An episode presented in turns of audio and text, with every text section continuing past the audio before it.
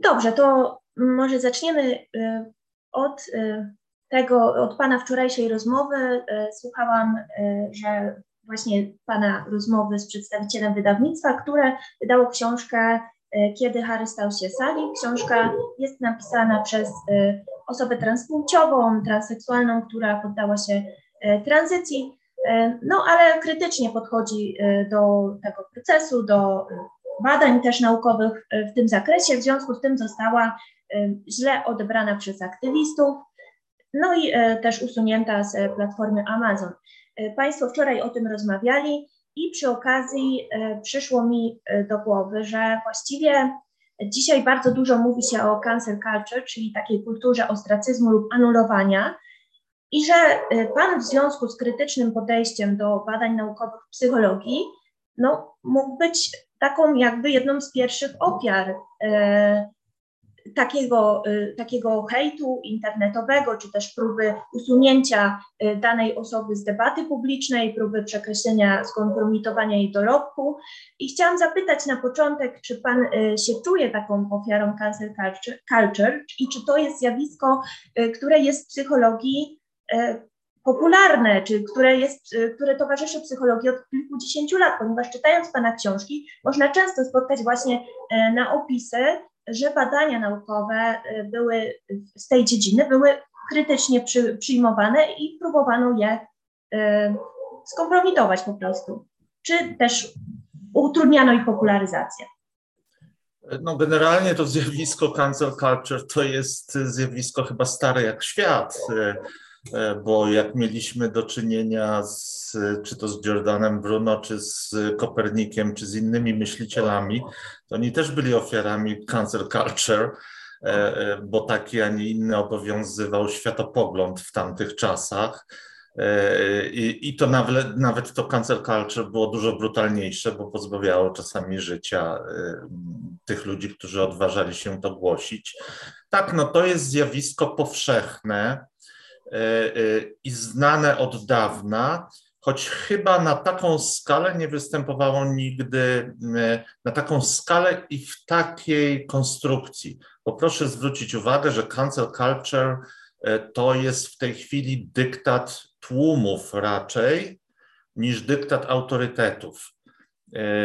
Wcześniej mogliśmy mówić o tym, no jeżeli już powołałem się na tak dawne czasy, jak czasy działania inkwizycji, takiego intensywnego działania inkwizycji, e, no to wtedy jedne autorytety starały się uciszyć inne autorytety, ale to nie było tak, że tłum wychodził na ulicę i e, e, uważał, że Giordano Bruno nie powinien wygłaszać wykładu na uniwersytecie, należy mu zakazać dostępu do studentów i tak dalej. W tej chwili to się odbywa w taki, no, to nie jest najlepsze słowo, ale pierwsze, jakie mi przychodzi w demokratyczny sposób, czyli masy decydują o tym, czy ktoś ma rację, czy nie ma racji. E, I rzeczywiście tego jest coraz więcej. Tych mas też jest coraz więcej w nauce. Bo proszę zwrócić uwagę, że mm, w tej chwili takie obliczenia pokazują, że w tej chwili wszystkich naukowców, którzy pracują obecnie, e, e, którzy są naukowcami, jest więcej e, niż miało to miejsce w całej historii ludzkości, dawnej historii ludzkości, powiedzmy od XX wieku wstecz. E, to w tej chwili e, można powiedzieć, że wszyscy ci naukowcy, którzy przez e, kilkaset lat, czy nawet te dwa tysiące lat naszej cywilizacji pracowali, to oni tak jakby ich zebrać w tej chwili na uniwersytetach jest ich więcej niż w całej naszej historii.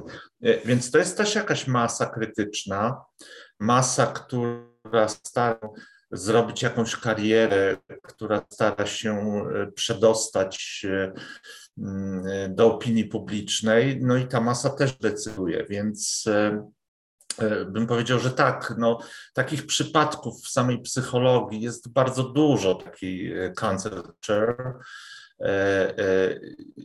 No, w zasadzie jeden z rozmówców mm, mojej mm, rozmów, które zostały w mojej ostatniej książce zamieszczone, Giganci Psychologii, Jerome Kagan, nieżyjący już niestety, niedawno zmarł, ja go pytałem kiedyś o taką książkę, która spowodowała, że on w pewien sposób stał się celebrytą. I on podsumował tak trochę gorzko, mówiąc, że no, to była książka, która właściwie przedstawiała tezy, które środowisko naukowe gotowe było przyjąć. I na pytanie jego, czy dalej tak jest, że popularnością cieszą się tylko te tezy, które środowisko jest gotowe przyjąć, stwierdził, że tak, niestety cały czas tak jest i dotyczy to całej nauki, nie tylko psychologii. Mhm. Tak. To może przejdziemy do takiej trudniejszej e, kwestii, bo widzę z tego, jakie artykuły Pan teraz pisze, jakie udostępnia wyniki badań, e, że e, dzisiaj opinia publiczna jest skłonna przyjąć taką tezę, że rośnie potężnie ilość osób, które odbierają sobie życie, ilość samobójstw, no a dane z tego, co czytam u Pana, tego nie potwierdzają. I Chciałabym zapytać, jak to y, faktycznie wygląda, y, jak Pan w ogóle na ten mechanizm prezentowania y, właśnie tego problemu w mediach aktualnie patrzy? Patrzę na to z przerażeniem, dlatego że to, co się dzieje w mediach w tej chwili i prognozy, które są wygłaszane również przez specjalistów, prowadzą e, do czegoś takiego, co w psychologii znamy jako samo spełniające się proroctwo. Jeżeli popatrzymy na dane dotyczące samobójstw w skali globalnej, e, e, w odcinku lat ostatnich 30 na przykład, to okazuje się, że liczba samobójstw na świecie nieznacznie spadła.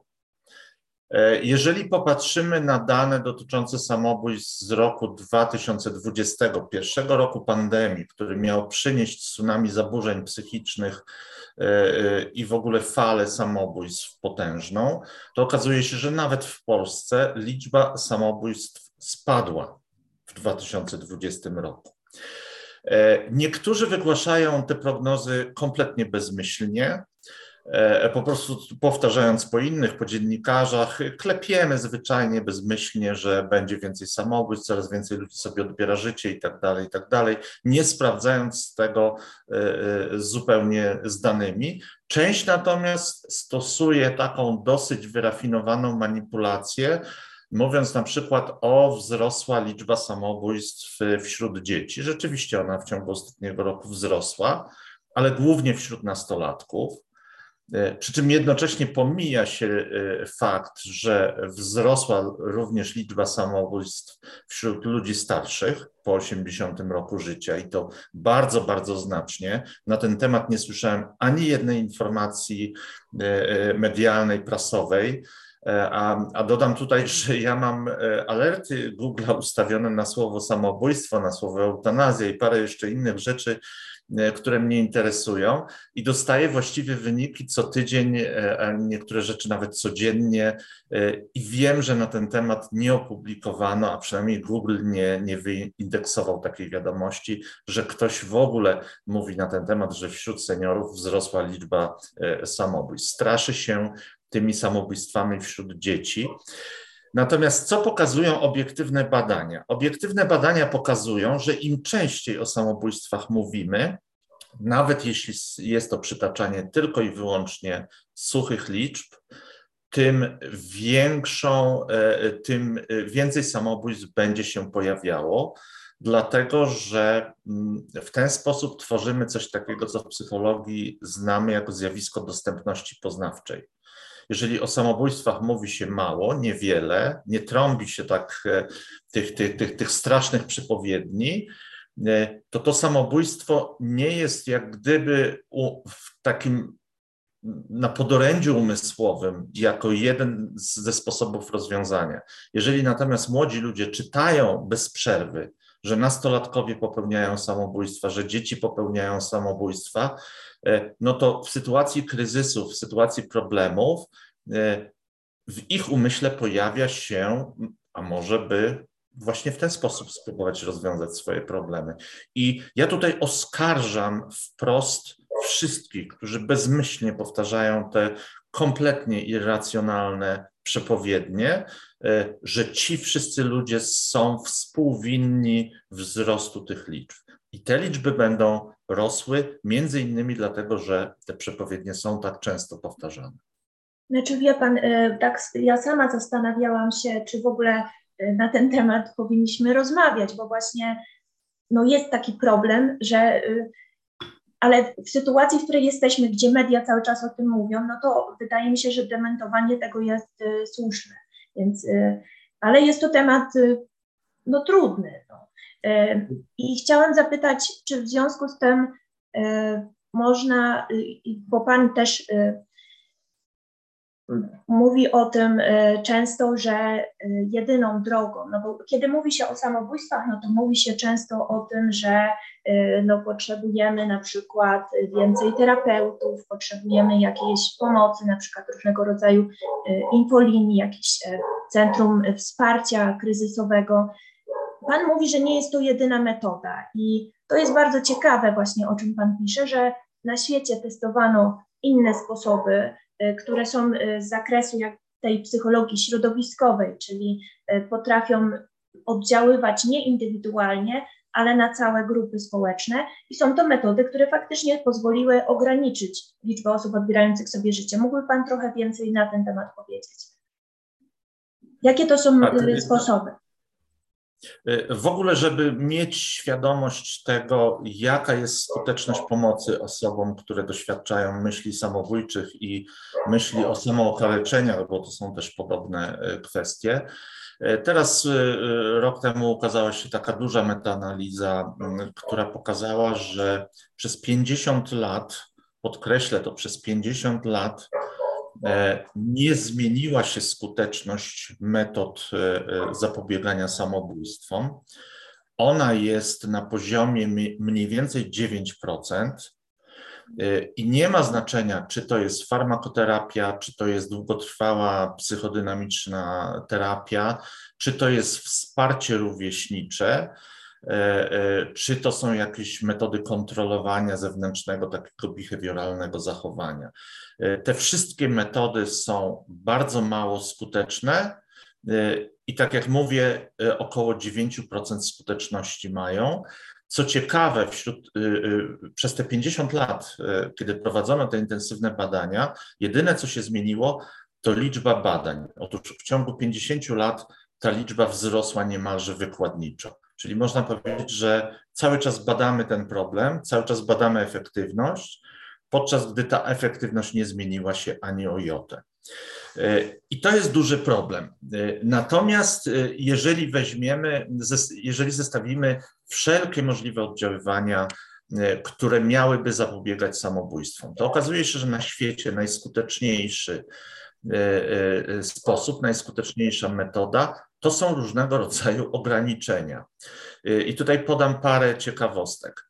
W Azji, szczególnie w Azji, popularne jest e, jako metoda popełniania samobójstwa e, są trujące pestycydy. To jest jeden ze środków ogólnie dostępnych w krajach rolniczych. Można sięgnąć, często to są bardzo trujące środki ochrony roślin na przykład. Taki, można powiedzieć, trochę naturalny eksperyment przeprowadzono na Sri Lance, gdzie zakazano sprzedaży tych środków osobom postronnym. Żeby je kupić, trzeba było dokumentować, że się jest właścicielem gospodarstwa, odpowiednio dużego i tak dalej, i tak dalej, czyli postawiono bariery. E, proszę sobie wyobrazić, w ciągu jednego roku liczba samobójstw spadła o 70%. Więc nie psycholog dla każdego potencjalnego samobójcy, tylko po prostu ograniczenie dostępu do takich narzędzi. Inny przykład też, też z Azji. E, swego czasu w Azji popularna była metoda popełniania samobójstw, zresztą e, e, spopularyzowana przez media, przez bezmyślne media, metoda polegająca na zatruwaniu się tlenkiem węgla. Ten tlenek węgla wytwarzono w najłatwiejszy sposób przez żarzący się węgiel, y, taki jakiego używamy do grilla. W zamkniętym pomieszczeniu po prostu rozpalano taki, taki węgiel i on bardzo szybko zamieniał tlen w tym pomieszczeniu na tlenek węgla i, i te osoby po prostu umierały w ten sposób. W Hongkongu zrobiono bardzo prostą rzecz. Mianowicie we wszystkich supermarketach i sklepach usunięto węgiel drzewny e, z ogólnodostępnych miejsc. Żeby kupić węgiel drzewny, trzeba było podejść do sprzedawcy, e, spytać, gdzie jest ten węgiel i poprosić o niego. I sprzedawca albo go sięgał gdzieś tam z bardzo wysokiej półki, albo szedł na zaplecze przynosił ten węgiel. E, proszę sobie wyobrazić, że tego typu drobna zmiana spowodowała gwałtowne obniżenie liczby samobójstw w Hongkongu, e, a już na pewno przy pomocy tej metody. Idąc dalej, e, ograniczenie w dostępie do broni, e, ograniczenie w dostępie do środków trujących, nawet takie rzeczy jak barierki w szpitalach, w miejscach, gdzie można łatwo skoczyć z dużej wysokości, powodują, że wszędzie tam, gdzie się wprowadza takie ograniczenia, e, zapobieganie samobójstwom jest bardzo skuteczne. Więc to jest banalne, bardzo proste i podejrzewam, że dużo, dużo tańsze od e, niezwykle skomplikowanych e, metod zapobiegania. No i oczywiście, co jest, co jest niewykorzystanym sposobem, z czego brakuje w mediach, w świadomości publicznej. Mówi się często o tak zwanym efekcie Wertera. On polega na tym, że jak ktoś znany popełni samobójstwo, e, to natychmiast jest taka fala samobójstw mm, po tej osobie. E, ale oprócz efektu Wertera e, jest również efekt Papageno. To jest efekt, który jest no, w stosunku do efektu Wertera w ogóle, można powiedzieć, nieznany. Papageno to jest jedna z postaci czarodziejskiego fletu y, y, Mozarta. Y, I to jest chłopak, którym zamierzał popełnić samobójstwo, ale jego kolega przekonał go, że są różne inne sposoby rozwiązania swoich sytuacji niż tylko, niż tylko popełnienie samobójstwa. I on rzeczywiście uratował mu w ten sposób życie. Okazuje się, jeżeli badamy przekazy medialne, takim bardzo e, znanym przykładem, sztandarowym niemal jest przykład śmierci Kurta Cobaina. Kurt Cobain popełnił samobójczą śmierć e, i prasa dość dużo o tym pisała, ale pisała w taki sposób, że to spowodowało zmniejszenie liczby samobójstw. Dlatego, że pisała pokazując sposoby radzenia sobie w tej sytuacji w inny sposób, że bardziej kładła nacisk też na cierpienie tej ofiary, na cierpienie osób, które pozostają, więc na te negatywne, e, mm, na te negatywne efekty związane z samobójstwem, bez tego idealizowania e, tego rozwiązania. E, I jeżeli popatrzymy w media polskie, no to poza właściwie suchą informacją na końcu, jeżeli masz problem, to zadzwoń tu i tu, e, nie mamy e, tego typu publikacji w ogóle. To, co robią polskie media systematycznie, po kilkanaście mm, takich publikacji ukazuje się w tygodniu, to jest popularyzowanie e, rozwiązania polegającego na samobójstwie. Można powiedzieć taki marketing samobójstwa. E, przerażające, powiem szczerze, że aż Pan e, tak to odbiera. Ja zauważyłam tylko to zjawisko e, tak, przedstawiania tego faktycznie jako takiego no, uzasadnionego kroku w obliczu tak niesprawiedliwego i okrutnego świata, z jakim mamy do czynienia. Wydaje się niestety, że dorosłe pokolenie po prostu też tak ten świat odbiera. No a druga sprawa, że mamy do czynienia z takim, mm, z takim teraz podejściem bardzo y, emocjonalnym, y, takim czasami mówi się narcystycznym i takim skupionym na y, subiektywnych odczuciach jako faktycznie realnej rzeczywistości. No i w związku z tym wydaje się, że właśnie takim kultem cierpienia mamy do czynienia, że mówi się właściwie, że właśnie ono jest uzasadnione i trzeba się nad nim bardzo mocno pochylać, nie można tego cierpienia kwestionować, nie powinno się szukać jakichś prób wzmocnienia siebie. No i dotyczy to też oczywiście wychowania dzieci, które raczej powinny iść w tym pojmowaniu świata na terapię, żeby tam jakby przyglądać się właśnie tym negatywnym emocjom, a niekoniecznie powinny ćwiczyć na przykład wzrosty pewności siebie, czy wzrosty umiejętności radzenia sobie z nieuchronną w życiu frustracją, czy, czy z kryzysami, z jakimiś e, trudnymi doświadczeniami. I właśnie chciałam zapytać też e, o tą kwestię, bo Pan e, czasami mówi o tym, że jednak treningi odporności psychicznej tak zwanej są czymś, co jest skuteczne i pożyteczne. I może też na ten temat mógłby Pan więcej powiedzieć. Czy to jest tak, że powinniśmy raczej mm, dawać sobie przyzwolenie na te negatywne emocje, czy może powinniśmy próbować sobie y, z nimi jakoś radzić? No, myślę, że tutaj warto po raz kolejny wspomnieć o badaniach Antonowskiego, y, który mm, badał y, osoby, które przeżyły Holokaust, które przeżyły obozy koncentracyjne. A on zaczął badać tych ludzi dlatego, że zauważył dziwną prawidłowość. Mianowicie część z tych osób e, nie potrafiła pozbyć się tej traumy obozowej do końca życia. Część natomiast e, mm, e, świetnie wychodziła z tego, układała sobie życie, zakładali ci ludzie firmy własne, czy znajdowali pracę, zakładali rodziny, byli normalnymi, zrównoważonymi, zdrowymi psychicznie ludźmi, owszem, z ciężkim bagażem, ale mimo wszystko ten bagaż nie powodował, że ich życie stawało się koszmarem. I on porównywał te dwie grupy ludzi, zastanawiając się, co takiego ich różni. No to, co ich różniło, to właśnie odporność psychiczna, rezyliencja, tak jak to nazwał, e, czy w innej koncepcji, jak to jest nazywane, e, twardością psychologiczną. No i teraz okazuje się, że jeżeli rzeczywiście ludzie e, trenują tę twardość, ćwiczą się w tej twardości, to później te wszystkie traumatyczne, negatywne zdarzenia znoszą dużo lepiej niż osoby, które no, trenują się jak gdyby w przeżywaniu swoich emocji, w mieleniu tych emocji i tak dalej, i tak dalej.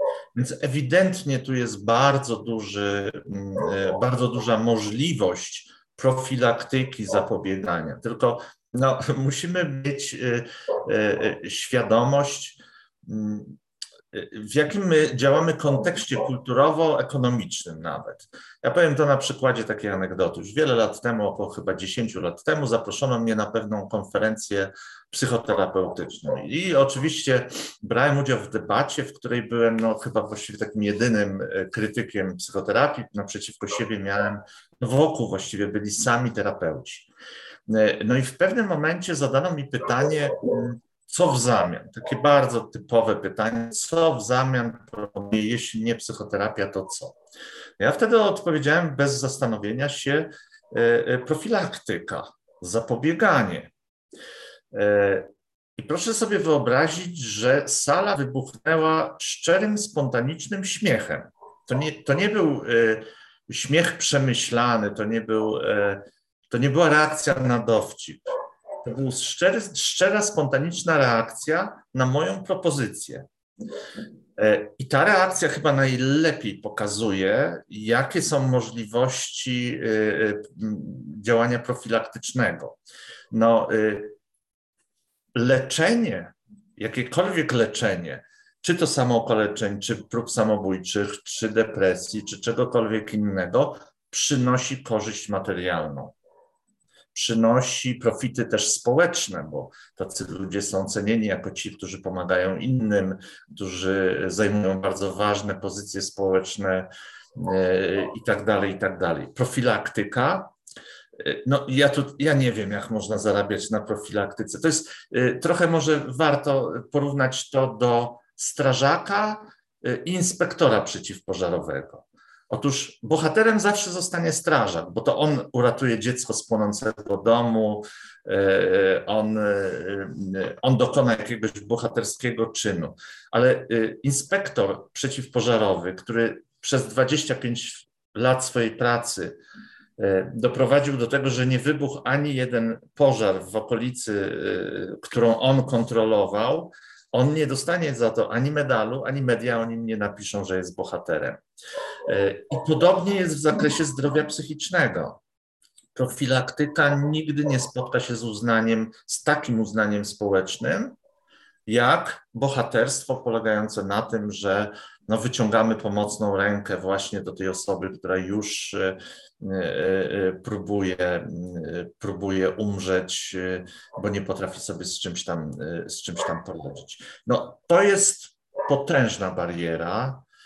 To nie tylko w zakresie zdrowia psychicznego, to jest, to jest w ogóle bariera w działalności ludzkiej, gdzie profilaktyka często przynosi dużo lepsze efekty, natomiast no, uznanie społeczne czy wręcz efekty materialne, finansowe są najczęściej mało atrakcyjne. No tak, y, prosty przykład y, to jest y, aktywność fizyczna albo fizjoterapia i na przykład leczenie. No, lekarz ma dużo wyższą no tak. pozycję społeczną, prawda, niż osoby, które tak. się tym zajmują. Na chwilkę zatrzymam nagrywanie, bo jeszcze chciałam. E, dobrze, no to mówi Pan, że e, ilość e, osób, która odbiera sobie życie w niektórych grupach wiekowych szczególnie jest no, uznawana za wyższą albo nie, nie, nie, niesłusznie rosnącą. Natomiast jak wygląda sprawa zaburzeń psychicznych w ogóle w społeczeństwie? Dlatego, że tutaj też się mówi, że to wręcz mówi się pandemia praktycznie, depresji, mówi się o, o, o pladze zaburzeń psychicznych, ale też z drugiej strony tu akurat często pojawia się taka kontra, że no, coraz więcej osób zwraca uwagę na to, że kolejne kolejne podręczniki do diagnozy, takie jak DSM, zawierają coraz luźniejsze kryteria e, i właściwie no, pozwalają, medykalizują jakby, czyli e, czynią zaburzeniem stany, które były niegdyś e, uznawane za naturalne, no takie jak żałoba na przykład. I chciałam zapytać, jak tutaj do tych danych podejść, bo ja znalazłam różnorodne, trochę inaczej podręcznik psychiatrii, trochę inne na przykład dane były do do analiz sejmowych wysłane, żeby jakby uświadomić e, decydentom, jak ten problem wygląda. No i trudno, czy to jest faktycznie tak, że rośnie ilość, czy jest to stabilne? E, znowu, jeżeli popatrzymy na dane światowe, jest taka dobra strona e, Our World in Data, gdzie tam są relacjonowane dane światowe to poza niektórymi y, krajami, w których są takie dość dziwne kulturowe uwarunkowania, jak na przykład Grenlandia, czy Japonia, y, czy Sri Lanka właśnie wspomniana wcześniej, czy, czy Korea Południowa, poza takimi dziwnymi krajami różnymi, y, to generalnie na świecie liczba osób doświadczających zaburzeń psychicznych i chorób delikatnie spada. E, więc znowu, e, bardzo szczegółowe dane mamy z ostatnich 30 lat. E, bezpiecznie było powiedzieć, byłoby powiedzieć, że ona nie rośnie. Różnie to oczywiście wygląda w różnych krajach i znowu mamy, nakłada nam się na to wszystko kwestia też ekonomiczna, marketingowa i tak dalej. E, bo znowu, im więcej osób zdiagnozujemy jako osoby zaburzone chore psychicznie, tym więcej mamy pacjentów, e, no, którzy będą zostawiać pieniądze w gabinetach, e, w aptekach i tak dalej, i tak dalej, w klinikach, w szpitalach, czy też te szpitale więcej będą dostawać z budżetów poszczególnych krajów. E, e, więc to, to, to i tak e, ostatecznie gdzieś tam jakiś impuls ekonomiczny jest. No i w związku z tym mamy coś takiego, co wielu naukowców określa mianem naddiagnozowania. Mówi się, że jeszcze nigdy dotąd w historii tak nie szafowaliśmy określeniami dotyczącymi chorób psychicznych, zaburzeń psychicznych, jak robimy to teraz. I znowu bezmyślnie powtarzamy te statystyki bez dokładnego ich sprawdzenia. E, oczywiście obrońcy mm, tej tezy o tym, że mamy do czynienia z pandemią chorób psychicznych, powiedzą, że wcześniej ludzie to ukrywali, nie przyznawali się do tego, to było stygmatyzowane, teraz nie jest, więc e, ludzie chętniej o tym mówią, dlatego widzimy realny obraz. Być może, ale być może jest też tak, tak jak pani wspomniała wcześniej, w tej kulturze ofiar, która zapanowała, e, osoby zaburzone, osoby chore, cierpiące w jakiś sposób e, korzystają z większej uwagi otoczenia, z większej troski otoczenia, i to jest strategia korzystna z punktu widzenia takiego funkcjonowania społecznego. Więc być może tamci e, e, obrońcy mm, tezy o pandemii chorób psychicznych mają rację, ale też być może rację mają ci, którzy twierdzą, że jest tak. Tego nie rozstrzygniemy, dlatego że te badania, no tu właściwie trudno jest przeprowadzić e, obiektywne, e, rzeczywiście obiektywne badanie. My z kolegą próbowaliśmy znaleźć takie wskaźniki, cały czas szukamy, nawet zastanawialiśmy się nad tym, żeby zrobić analizę funkcjonowania psychicznego. I myślę, że gdybyśmy sięgnęli do obiektywnych wskaźników, takim wskaźnikiem jest na przykład długość snu to w perspektywie historycznej, jeżeli ludzie śpią dłużej i lepiej niż spali 50 lat temu, to z tego można wyciągnąć wniosek, że ci ludzie są zdrowsi psychicznie. E, jeżeli ludzie mniej pracują, mniej pracują fizycznie, e, e, mniej czasu spędzają w pracy, a prawdopodobnie takie statystyki rzeczywiście by pokazały, przynajmniej w zachodnim społeczeństwie, to można z tego wnioskować, no, ludzie mają więcej czasu wolnego, mniej są obciążeni obowiązkami domowymi i tak dalej, i tak dalej.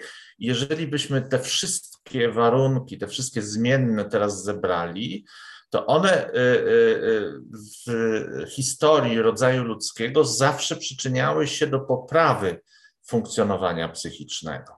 E, więc patrząc e, obiektywnie na warunki życia, one sprzyjają zdrowiu psychicznemu, ewidentnie. E, no ale to trzeba by było przeprowadzić naprawdę dobre, rzetelne e, analizy, żeby nie popaść w jakieś zbytnie uproszczenia.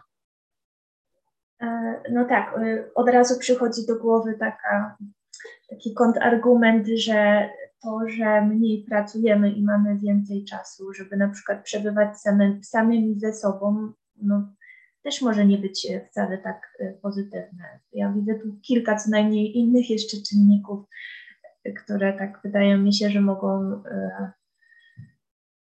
No, no właśnie, wymagałoby to większego jakiegoś sprawdzenia. Chciałam zapytać jeszcze, właśnie kontynuując temat diagnozy psychologicznej, o jej skuteczność, dlatego że no, wydaje mi się, że kiedy mówimy o problemie właśnie no, samopoczucia, zdrowia psychicznego, takiego, czy ktoś powiedzmy ma jakąś depresję, czy jej nie ma, e, no to, widzi, to nie widzimy całości e, systemu, e, ponieważ psycholodzy mają no tak naprawdę bardzo duży wpływ na ludzkie życie, ale chociażby w systemie sprawiedliwości. Są w bardzo wielu miejscach w oświacie, na przykład decydują o tym, czy dziecko zostanie mm, posłane do szkoły wcześniej, czy też na przykład później, czy może będzie jakąś specjalną terapią objęte e, w systemie oświatowym.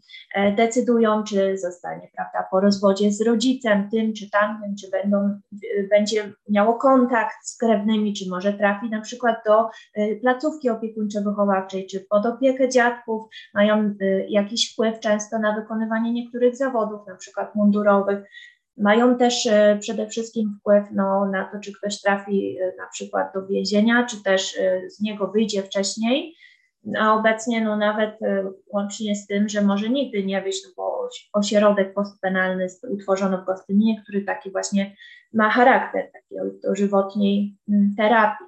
No, to jest bardzo, bardzo poważna sprawa, a mam wrażenie, że no, za mało się mówi o tym, po pierwsze, jaka jest możliwość faktycznie diagnozowania. Jest to albo też w mediach jest to wyolbrzymiane, kiedy na przykład zastanawiają się nad tym, czy, czy psycholodzy przypadkiem nie powinni orzekać jeszcze o zdrowiu psychicznym na przykład polityków. No, biorąc pod uwagę jak wiedzę na, o, o procesie tego diagnozowania, no, to byłaby moim zdaniem tragedia. No, nie wiem, jak Pan y, uważa po prostu. No tak, to, to już zdecydowanie moim zdaniem byłby nadmierny wpływ. No ale właśnie chciałam Pana prosić, żeby Pan powiedział mniej więcej właśnie, jak wygląda ta skuteczność i jeszcze powiedział też o alternatywnych metodach, bo znowu e, mamy podobno taką sytuację, też słyszałam w wywiadzie z Panem, że od kilkudziesięciu już lat trwają prace e, nad takim diagnozą maszynową. Jest ona podobno skuteczniejsza, a nie można tego zaordynować i wdrożyć. No, ja bym dodał do tych e, wszystkich obszarów, o których Pani wspomniała, jeszcze fakt, że psychologowie mają dość duży wpływ na to, czy ktoś będzie posiadał broń, czy nie, bo też trzeba badania psychologiczne przejść, żeby pozwolenie na broń otrzymać. E, I to jest bardzo dobry przykład, myślę, na którym można pokazać e, mm, jak gdyby wartość tych diagnoz. Otóż jeżeli chciałaby Pani wystąpić z wnioskiem o pozwolenie na broń, to musi Pani przejść badania psychologiczne u psychologa, ale ten psycholog nigdy nie przechodzi żadnych badań psychologicznych na okoliczność tego, czy on e, może wyrokować, czy, e, czy Pani predyspozycje psychiczne pozwalają na to, żeby posiadać broń. Więc mamy tutaj do czynienia trochę z taką sytuacją, kiedy może się okazać, że to ślepy kulawego będzie prowadził. E, e, mówiąc tak, e, powołując się na tę, na tę metaforę. Więc tu rzeczywiście to pokazuje, ten przykład pokazuje, że w zasadzie diagnozować może każdy. Czyli my wymagamy w wielu miejscach naszej rzeczywistości społecznej wykazania się diagnozą psychologiczną, ale powołując do pracy diagnostów, nie stawiamy przed nimi żadnych wymagań, poza tym, że mają skończyć studia po prostu psychologiczne. A jako student studiów psychologicznych, a potem wieloletni pracownik kilku uczelni w kraju i za granicą, mam świadomość, że studia psychologiczne kończą też osoby zaburzone psychicznie bo studia psychologiczne, e, w studia psychologiczne nie jest wpisany żaden mechanizm, który by selekcjonował te osoby zaburzone. E, e, nawet jeżeli ktoś jest chory na przykład na schizofrenię i ta schizofrenia nie przeszkadza mu w, a często te osoby są bardzo inteligentne, bardzo dobrze się uczą, przyswajają informacje i tak dalej, to im nie przeszkadza i mogą skończyć studia z wyróżnieniem. E, e, natomiast nikt później nie będzie weryfikował e, ich stanu psychicznego przed rozpoczęciem pracy. I to jest jeden z największych problemów związanych z diagnozowaniem.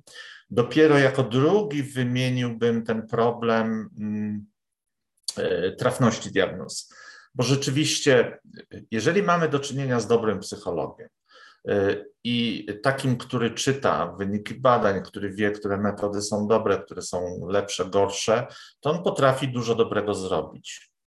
Y, ale jeżeli mamy do czynienia, a niestety duża część psychologów w Polsce korzysta z metod schematycznych, y, niezweryfikowanych naukowo, że wspomnę tu testy projekcyjne, które mają wartość mniej więcej wróżenia z fusów, E, e, i korzystają z tego. I to jest powszechna metoda, która jest wykorzystywana e, właśnie w opiniowaniu dzieci, między innymi te wszystkie rysunki nieszczęsne. No to te metody powodują, że mm, te diagnozy mogą spowodować bardzo, bardzo dużo szkód. E, jeśli idzie o polityków, to jest rzecz jeszcze inna i ciekawa, bo to, o czym pani mówi, to jest taka zasada Goldwatera. W Stanach Zjednoczonych wiele lat temu, w latach 60., jeśli dobrze pamiętam, e, był taki kandydat na prezydenta, Goldwater się nazywał właśnie, e, którego psychiatrzy i psychologowie zaczęli diagnozować na odległość na podstawie wypowiedzi telewizyjnych, radiowych, w prasie, bo to wtedy jeszcze internetu nie było. I wtedy mm, no, zaczęto dyskutować publicznie na tym, co z tym zrobić, no bo czy my możemy w ten sposób na odległość, czy nie. Powstała tak zwana Goldwater Rule, czyli zasada Goldwatera, że psycholog nie powinien i nie może e, diagnozować na odległość, czy nie wolno. Wpisano to w kanon etyczny i przez wiele dziesięcioleci ten kanon był utrzymywany do czasu e, kampanii wyborczej Trumpa. E, w momencie, kiedy Trump zaczął swoją kampanię, odżyła ta dyskusja na temat Goldwater Rule, na temat tego, czy jesteśmy w stanie tych, czy możemy o politykach mówić i czy możemy ich diagnozować na podstawie tych ich wypowiedzi. I w tej chwili mm, wielu psychologów, wielu psychiatrów doszło do wniosku, że jednak czasy się zmieniły w stosunku do lat 60., choćby pod tym względem, że w tej chwili ten materiał, który my mamy do analizy, szczególnie polityków, e, to są wypowiedzi na Twitterze, to są wypowiedzi czasami na Facebooku, to są wypowiedzi e, radiowe, telewizyjne w różnych sytuacjach. No, to jest masa materiału.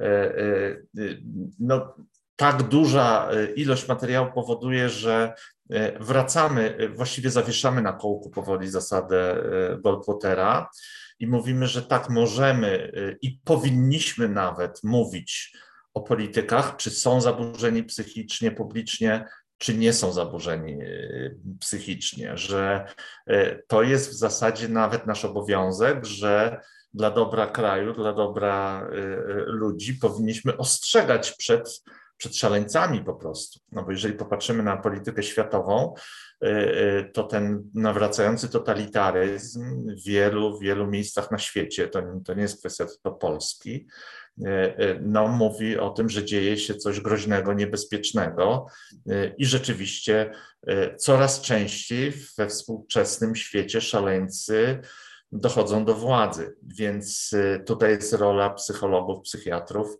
żeby przed tym szaleństwem nas ostrzec i obronić.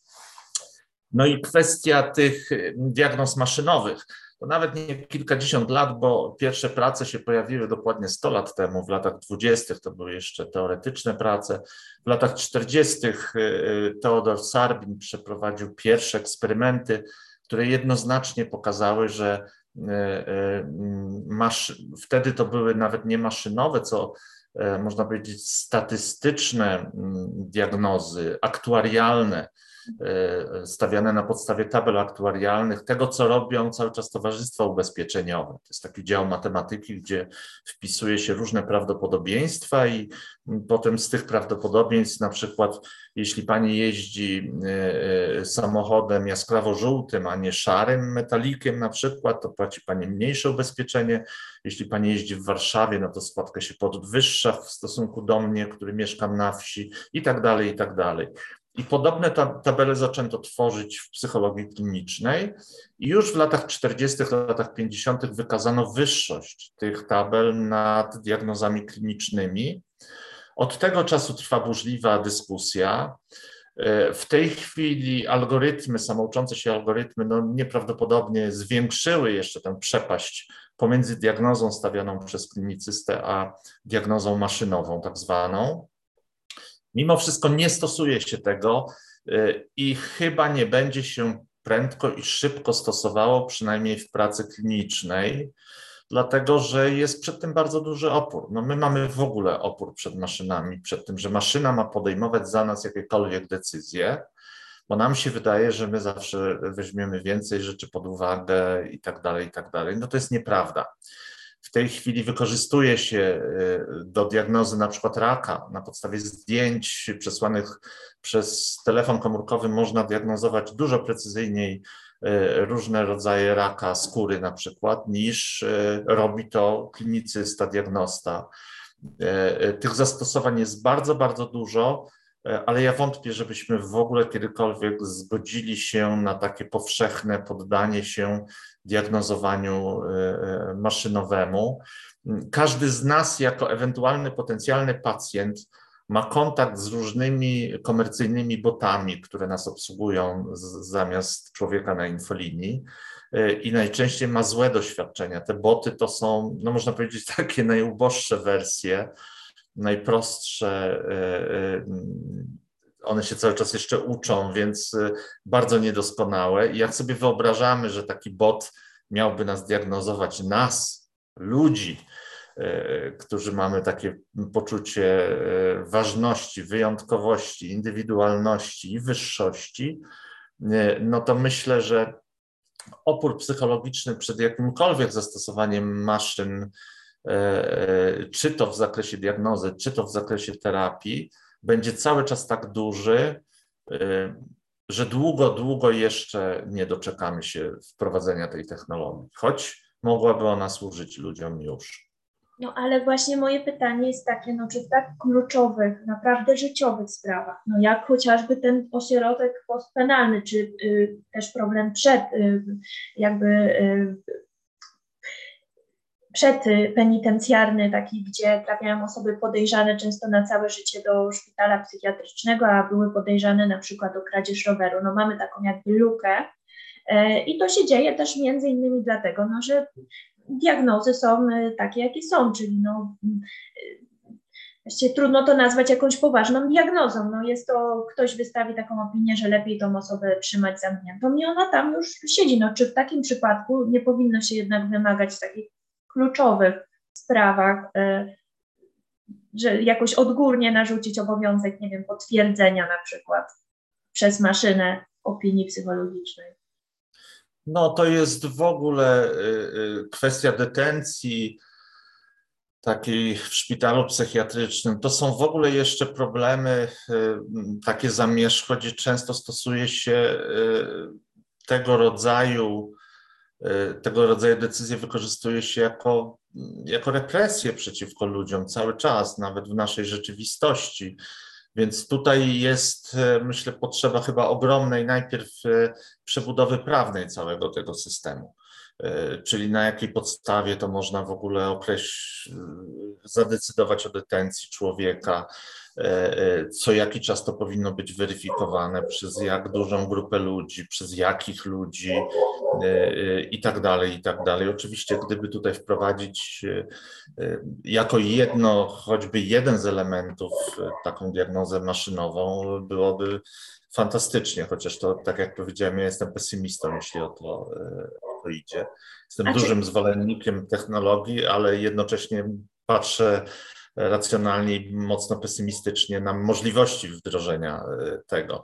Więc myślę, że to jest, to jest w ogóle złożone i tu nie, chyba jeszcze psychologowie, psychiatrzy nie powinni decydować, może jeśli idzie o narzędzie już e, tej diagnozy, tego wszystkiego, natomiast o, o tym, w jaki sposób to się powinno odbywać, żeby to było bezpieczne dla ludzi, to myślę, że to jest kwestia jeszcze e, prawna.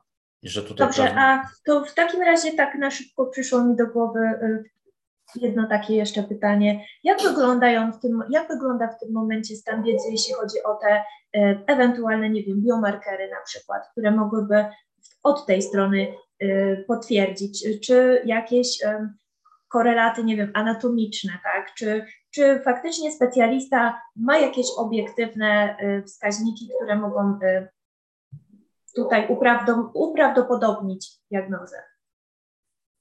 W diagnozowaniu chorób psychicznych poza jednym przypadkiem, to, jest, to dotyczy narkolepsji, nie ma żadnych markerów e, biologicznych.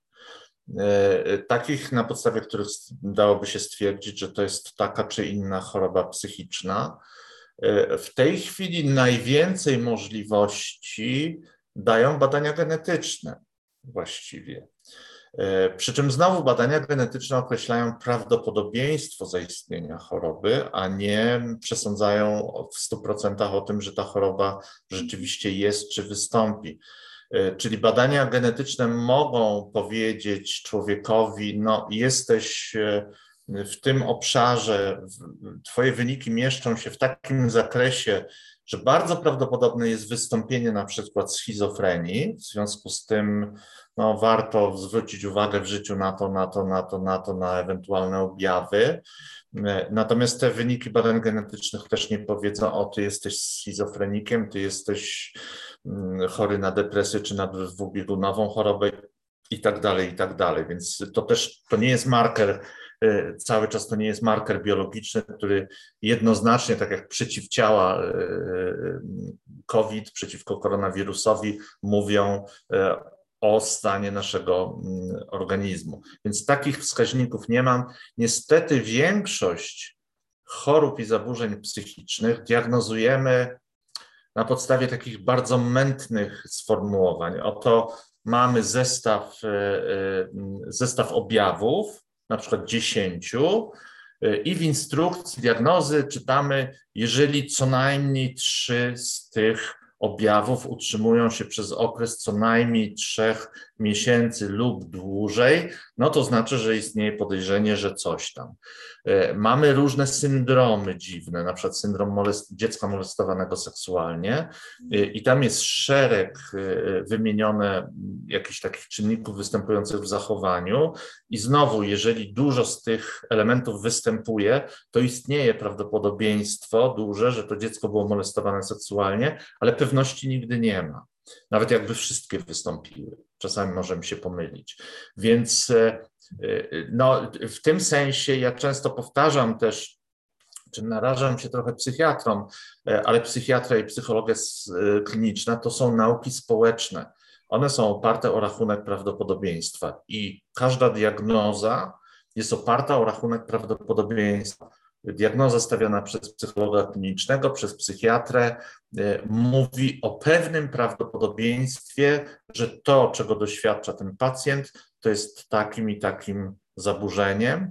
Choć znowu do badań genetycznych odwołując się do Roberta Plomina, jednego z największych autorytetów na świecie w tym względzie, może coraz, e, e, coraz bardziej zbliżamy się do przekonania, że te wszystkie formy, e, jakie określiliśmy dla zaburzeń psychicznych, to są formy takiej, takiego jednego czynnika. Plomin e, proponuje nazwać to czynnikiem P, mała litera P, podobnie analogicznie jak do czynnika G w inteligencji, tak zwanego czynnika ogólnego inteligencji.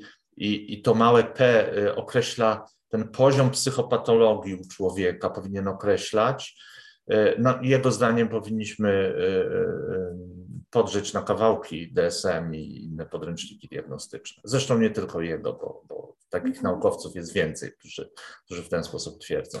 No ja właśnie niedawno czytałam tą książkę Matryca tak, y, myślę, że tutaj też y, wiele mogłoby zmienić y, spopularyzowanie tych wyników, jeśli chodzi nawet choćby o podejście do antydyskryminacji czy wyrównywania szans. Zresztą, zresztą tam o tym piszę, że jednak no, geny mają duży wpływ, ale pomyślałam, że można by było od razu trochę tutaj zahaczyć o ten problem traktowania diagnoz psychologicznych jako pewnej e, tożsamości i co powoduje no, nasilenie się takiej mody wręcz młodzieżowej. Dziś można właściwie powiedzieć o nawet jakiejś formie takiej subkulturowej, że młodzi ludzie, no, którzy są w takim okresie, gdzie zawsze mówiło się o jakimś takim o kryzysie psychicznym, psychologicznym, tak, takim, ale naturalnym, rozwojowym, e, no, poszukując gdzieś tam siebie, trafiają właśnie w ten obszar psycho, psychopatologiczny,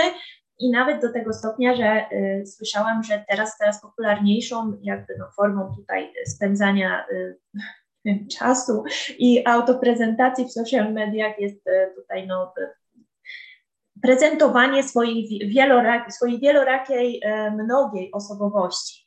Y, chociaż w ogóle mm, no, samo w sobie jest to trochę fikcyjne, no bo y, Rozumiem, że jest to taka zabawa, aczkolwiek odkąd pojawił się problem no, z nasileniem się, z naszym wzrostem diagnoz e, tej dysforii płciowej, zaburzeń tożsamości płciowej, no to tutaj zaczynam też patrzeć podejrzliwiej w tą stronę, że być może nie będzie to tylko zabawa, ale faktycznie gdzieś tam e, ludzie wierzą w to, że, że no cóż, no, że, że składają się z więcej niż jednej osoby, tak można to chyba określić. No ale chodzi mi o, chciałam zapytać, jak Pan patrzy na to, na to zjawisko generalnie y, tutaj, czy, je, czy dostrzega Pan w ogóle jakąś pewną modę na te, y, na te diagnozy, na te zaburzenia, czy też, y, czy też nie? To jest, to jest bezpośrednia konsekwencja tej kultury ofiar, o której wspomniałem wcześniej. My, jeżeli patrzymy na historię cywilizacji zachodniej, no to żyliśmy w kulturze honoru. W kulturze honoru takim przykładem, ewidentnym przykładem kultury honoru był pojedynek.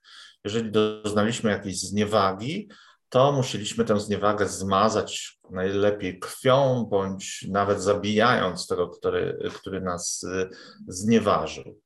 Y, y, honor był tą wartością najwyższą, no i za honor można było nawet umrzeć. On był wyższą wartością niż życie. Później kultura honoru zamieniła się w kulturę godności. To jest niby pozorna, delikatna zmiana, ale dość istotna, dlatego że godność E, e, już nie trzeba było godności odzyskiwać za pomocą szabli, pistoletu i tak dalej, i tak dalej, tylko można było ją odzyskać za pomocą osoby trzeciej, na przykład podając do sądu kogoś i żądając zadośćuczynienia za e, naruszenie tej godności. I wreszcie ta kultura godności przeszła niezauważenie w kulturę ofiar, gdzie bycie ofiarą powoduje, że jesteśmy w centrum zainteresowania społecznego. To jest efekt bogacenia się społeczeństwa, bo e, e, ofiary mm, są wspomagane nawet wśród zwierząt. Eibesfeld, taki etolog austriacki, pisał o przykładach na przykład zwierząt niewidzących w stadach ptaków. Te zwierzęta bardzo długo były karmione, e, utrzymywane przez inne zwierzęta, bądź ptaka, który nie miał skrzydła na przykład. E, e, I też przez wiele lat funkcjonował w, w, stadzie, w stadzie on akurat dość dużo ptaków badał. Więc jeżeli stado jest wystarczająco silne, mocne, to takie ofiary oczywiście wspomaga. I E, poszukiwanie wsparcia, e, wzbudzanie tej empatii, poczucia litości i tak dalej, zawsze było e, u ssaków również, w tym u człowieka, zawsze było ważnym elementem przeżycia. Jeżeli potrafiliśmy zwracać się o pomoc, to tę pomoc otrzymywaliśmy i no, byliśmy w stanie przeżyć w bardzo trudnych warunkach. E, teraz, jeżeli e, większość z nas e, no nie musi na co dzień dbać o pożywienie, o dach nad głową, o takie podstawowe bezpieczeństwo, o to, że nas zje jakiś drapieżnik w ciągu nocy i tak dalej, i tak dalej, co, co ludzkość przez większość swojej historii robiła, to my mamy więcej zasobów do tego, żeby wspierać różnego rodzaju ofiary. Wygląda na to, że ofiary to dostrzegły, a nie tylko ofiary to dostrzegły, tylko dostrzegli to ludzie, którzy zauważyli, że bycie ofiarą po prostu się opłaca w społeczności współczesnej, że bycie ofiarą to jest więcej profitów niż bycie bohaterem na przykład. E, e, no i w tej chwili szukamy różnych sposobów, jak zdobyć zainteresowanie społeczne, przy czym te zabawy, o których Pani wspomniała, te zabawy dzieci, młodzieży w szukanie osobowości wielorakiej, tożsamości płciowej i tak dalej, one są bardzo, ale to bardzo niebezpieczne. Ja powiem na jednym przykładzie. Otóż y, parę lat temu była taka historia, dziewczynka popełniła, y, y, nastolatka, chyba 12 albo 14 lat, popełniła samobójstwo I wstępne śledztwo wykazało, że wynikiem e, tej, tego samobójstwa, że to samobójstwo było wynikiem hejtu, jaki na nią e, został wylany na jakimś portalu społecznościowym. Zaczęto prowadzić to śledztwo nieco bardziej uważnie. Co się okazało? Okazało się, że ta dziewczynka hejtowała samą siebie, że te wpisy Agresywne wpisy pod jej adresem pochodziły dokładnie z tego samego IP y, komputera, z którego ona korzystała. Y, a więc miała założone fałszywe konta, z których to kont hejtowała samą siebie. No, można sobie zadać pytanie, gdzie tu jest sens, gdzie logika, jak dziecko, które samo siebie hejtuje, w wyniku tego hejtu wywołanego przez samego siebie nagle odbiera sobie życie. Otóż mechanizm jest bardzo subtelny, bardzo zdradziecki. Bo po co te dzieci, potem badano to zjawisko, nawet się mówi w tej chwili o cyfrowym samookaleczaniu się. Okazuje się, że to jest zjawisko powszechne. To nie jest tak, że tylko, tylko jakieś tam jedno dziecko próbowało to robić. Otóż dzieci robią to eksperymentując. E, eksperymentując ze znajomymi, na przykład, co stanie się, jeżeli na mnie spadnie hejt w internecie?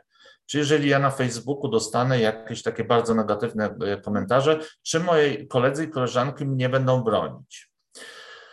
E, będą albo nie. Jeśli się okazuje, że nie bronią, to co tu dalej zrobić? Trochę głupio, no bo publicznie zostałem zhejtowany. Co tu dalej z tym zrobić?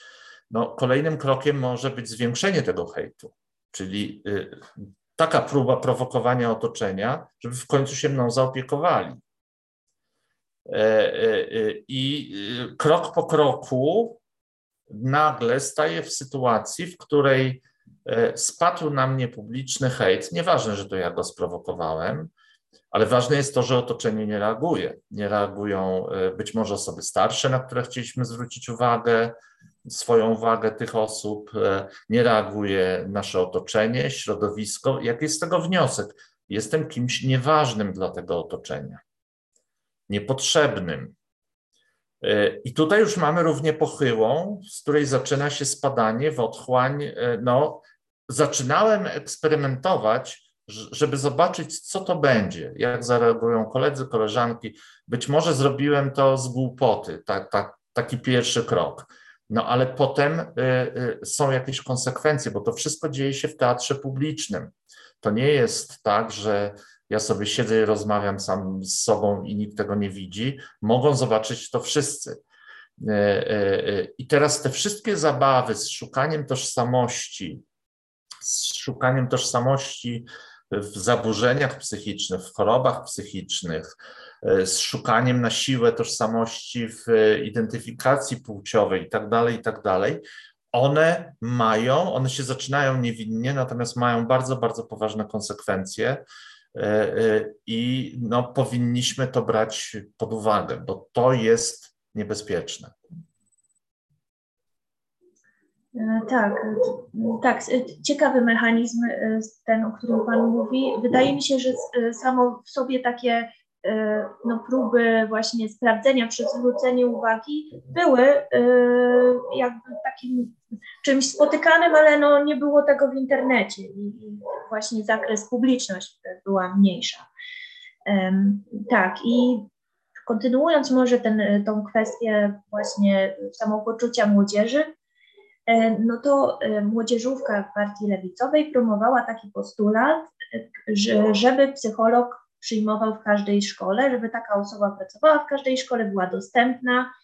E, no, ktoś policzył, że nawet nie mamy tylu psychologów funkcjonujących, którzy mogliby każdą placówkę oświatową obsadzić. No ale no, chciałabym zapytać dalej, jakby to kontynu kontynuując, czy, czy y, taka, taki psycholog w szkole może tutaj coś zmienić? No trochę Pan już o tym powiedział. Domyślam się, że również psycholog przyjmujący w szkole y, nie jest jakąś wybitnie skuteczną interwencją.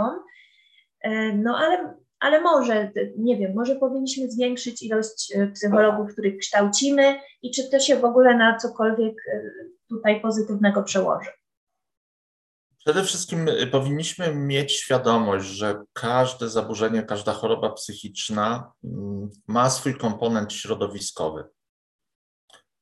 E, jeżeli dziecko przyjdzie do psychologa, mm, no i ma jakieś tam objawy depresyjne, a potem wyjdzie z tego psychologa i dalej będzie poniżane przez swoich rówieśników, czy przez swoich domowników, e, czy przez jakieś inne mm, otoczenie, e, to choćby chodziło codziennie do tego psychologa, to ten psycholog nie, nic z tym nie zrobi i nie poradzi, dlatego że źródło tych problemów tkwi w otoczeniu, w środowisku. Jeżeli nie naprawimy tego środowiska, nie zmienimy tego środowiska, nie, nie, nie stworzymy minimalnych warunków w tym środowisku, e, no to nie ma takiego psychologa, który wbrew temu wszystkiemu by e, spowodował, że to dziecko nagle będzie szczęśliwe, wróci do domu i, i będzie co afirmować się przed lustrem i, i mówić, jaka jestem wspaniała, fantastyczna, podczas gdy będzie poniżane i y, będzie żyło w jakimś, pod jakimś presją psychiczną y, non-stop, być może w niedostatku też y, Y, jakimś takim materialnym. Więc y, tutaj zawsze jest y, komponent środowiskowy. No, jeżeli weźmiemy kobiety, no, kobiety doświadczają cały czas dyskryminacji w różnych obszarach. Jeżeli teraz mówi się, że częściej kobiety chorują na przykład na depresję, to co? Psycholog spowoduje, że nagle y, te czynniki, które doprowadzają do, do tego, że one źle się w otoczeniu czują, są dyskryminowane, spowoduje, że te czynniki znikną? No nie. Y, ja rozmawiałem z taką pacjentką kiedyś, bo do mnie się dość dużo pacjentów niezadowolonych z psychoterapii zgłasza. Y, I to była młoda kobieta, która pracowała jako pielęgniarka. I miała taki problem, że ona była w pracy dość e, mocno uległą osobą e, e, i mm, to środowisko pielęgniarskie, z tego co mi opowiadała, jest takie mocno uhierarchizowane też. Jak ktoś się nowy pojawia, to wykonuje najgorsze prace i tak dalej. Ona nie za bardzo potrafiła odmawiać, postawić się, jak to się e, mówi potocznie, w związku z czym bardzo szybko stawała się takim popychadłem. Była też oskarżana o różne rzeczy, jak, jak ktoś miał wziąć odpowiedzialność, to z reguły ona. E, I ona w ciągu paru lat psychoterapii 11 razy zmieniła pracę. I każdemu kolejnemu psychoterapeucie, ich kilku, mówiła, że jej problemem jest to, że ona nie potrafi się odnaleźć w środowisku pracy, w domu i tak dalej, było ok, ale kiedy przychodziła do pracy, wpadała w te tryby e, tego właśnie poniżania, tej dyskryminacji, e, choć to akurat e, najczęściej też osoby jednej płci to robiły, ale mimo wszystko inny rodzaj tej, tej dyskryminacji. I psychologowie, psychoterapeuci rozmawiali z nią o dzieciństwie, o jej relacjach z matką e, e, i tego typu rzeczach. No to to rzeczywiście, jeżeli zrealizujemy y, ten postulat psycholog w każdej szkole, no fajnie byłoby, żeby był psycholog wykształcony, dobry psycholog w każdej szkole. Ja nie mówię, że nie, ale to nie jest sposób na rozwiązanie tych problemów, które mamy w Polsce, bo doprowadzimy do takiej sytuacji jak z tą kobietą właśnie. Ona będzie chodzić do psychologa, do psychoterapeuty, który będzie z nią rozmawiał o relacjach z matką z dzieciństwa, a w pracy będą ją nadal poniżać i ona będzie dalej szukać, zmieniać miejsce pracy, nie będzie potrafiła znaleźć swojego miejsca w życiu. Y, y, I ta główna przyczyna, która powoduje jej negatywny stan psychiczny, będzie się utrzymywała. Mhm, tak. To ciekawe, y, to się chyba nazywa mobbingiem właściwie, to co Pan opisuje. I trochę o, to tak, jest tak. jakby w kodeksie pracy ujęte i, e, i e, tutaj jakieś organizacje różne próby podejmują, natomiast bardzo często, jeżeli chodzi o, nie wiem, jak państwowe firmy, tak jak NFZ na przykład, ale bardzo często trochę to przyjmuje znowu taki kult cargo, tak, czyli to są takie fasadowe działania, które E, niby, ale może kampanie jakieś społeczne to w tym zakresie też byłyby rozwiązaniem, tak. E, no to jeszcze jedna sprawa, która też jest istotna z takiej formalnej e, perspektywy. No, co z ustawą o zawodzie psychologa, bo ona została uchwalona chyba już prawie 20 lat temu, jak dobrze pamiętam, bo wydaje mi się, że to był chyba 2001 rok.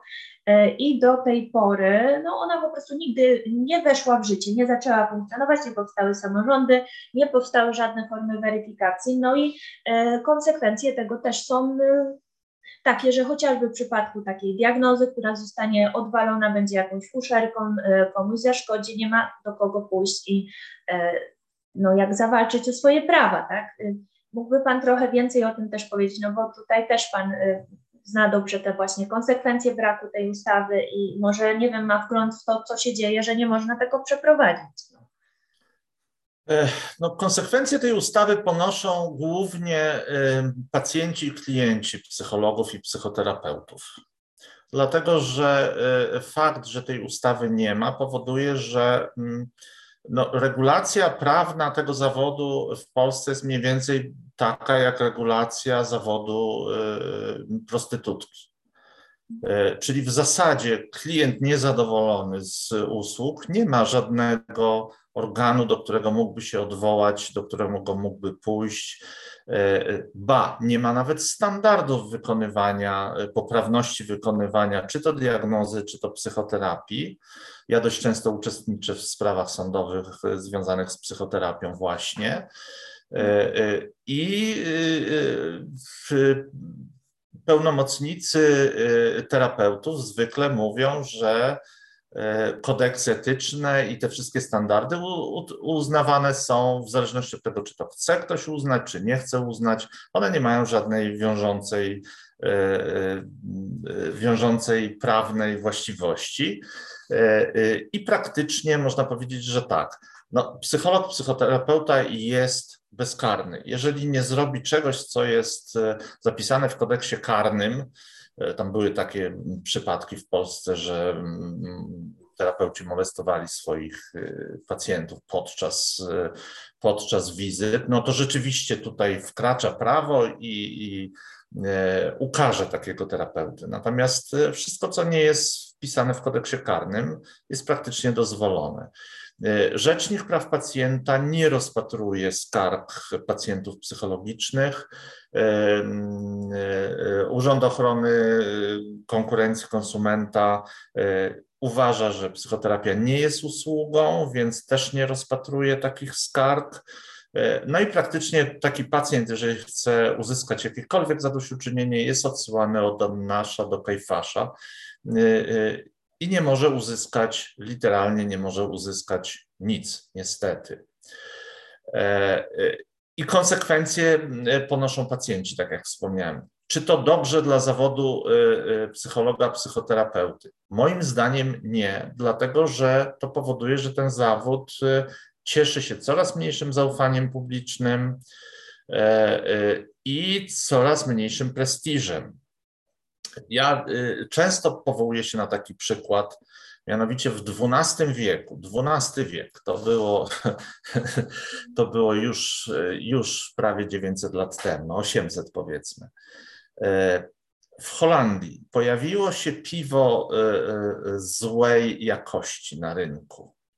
To piwo było tanie, złej jakości, ludzie zaczęli narzekać na piwo.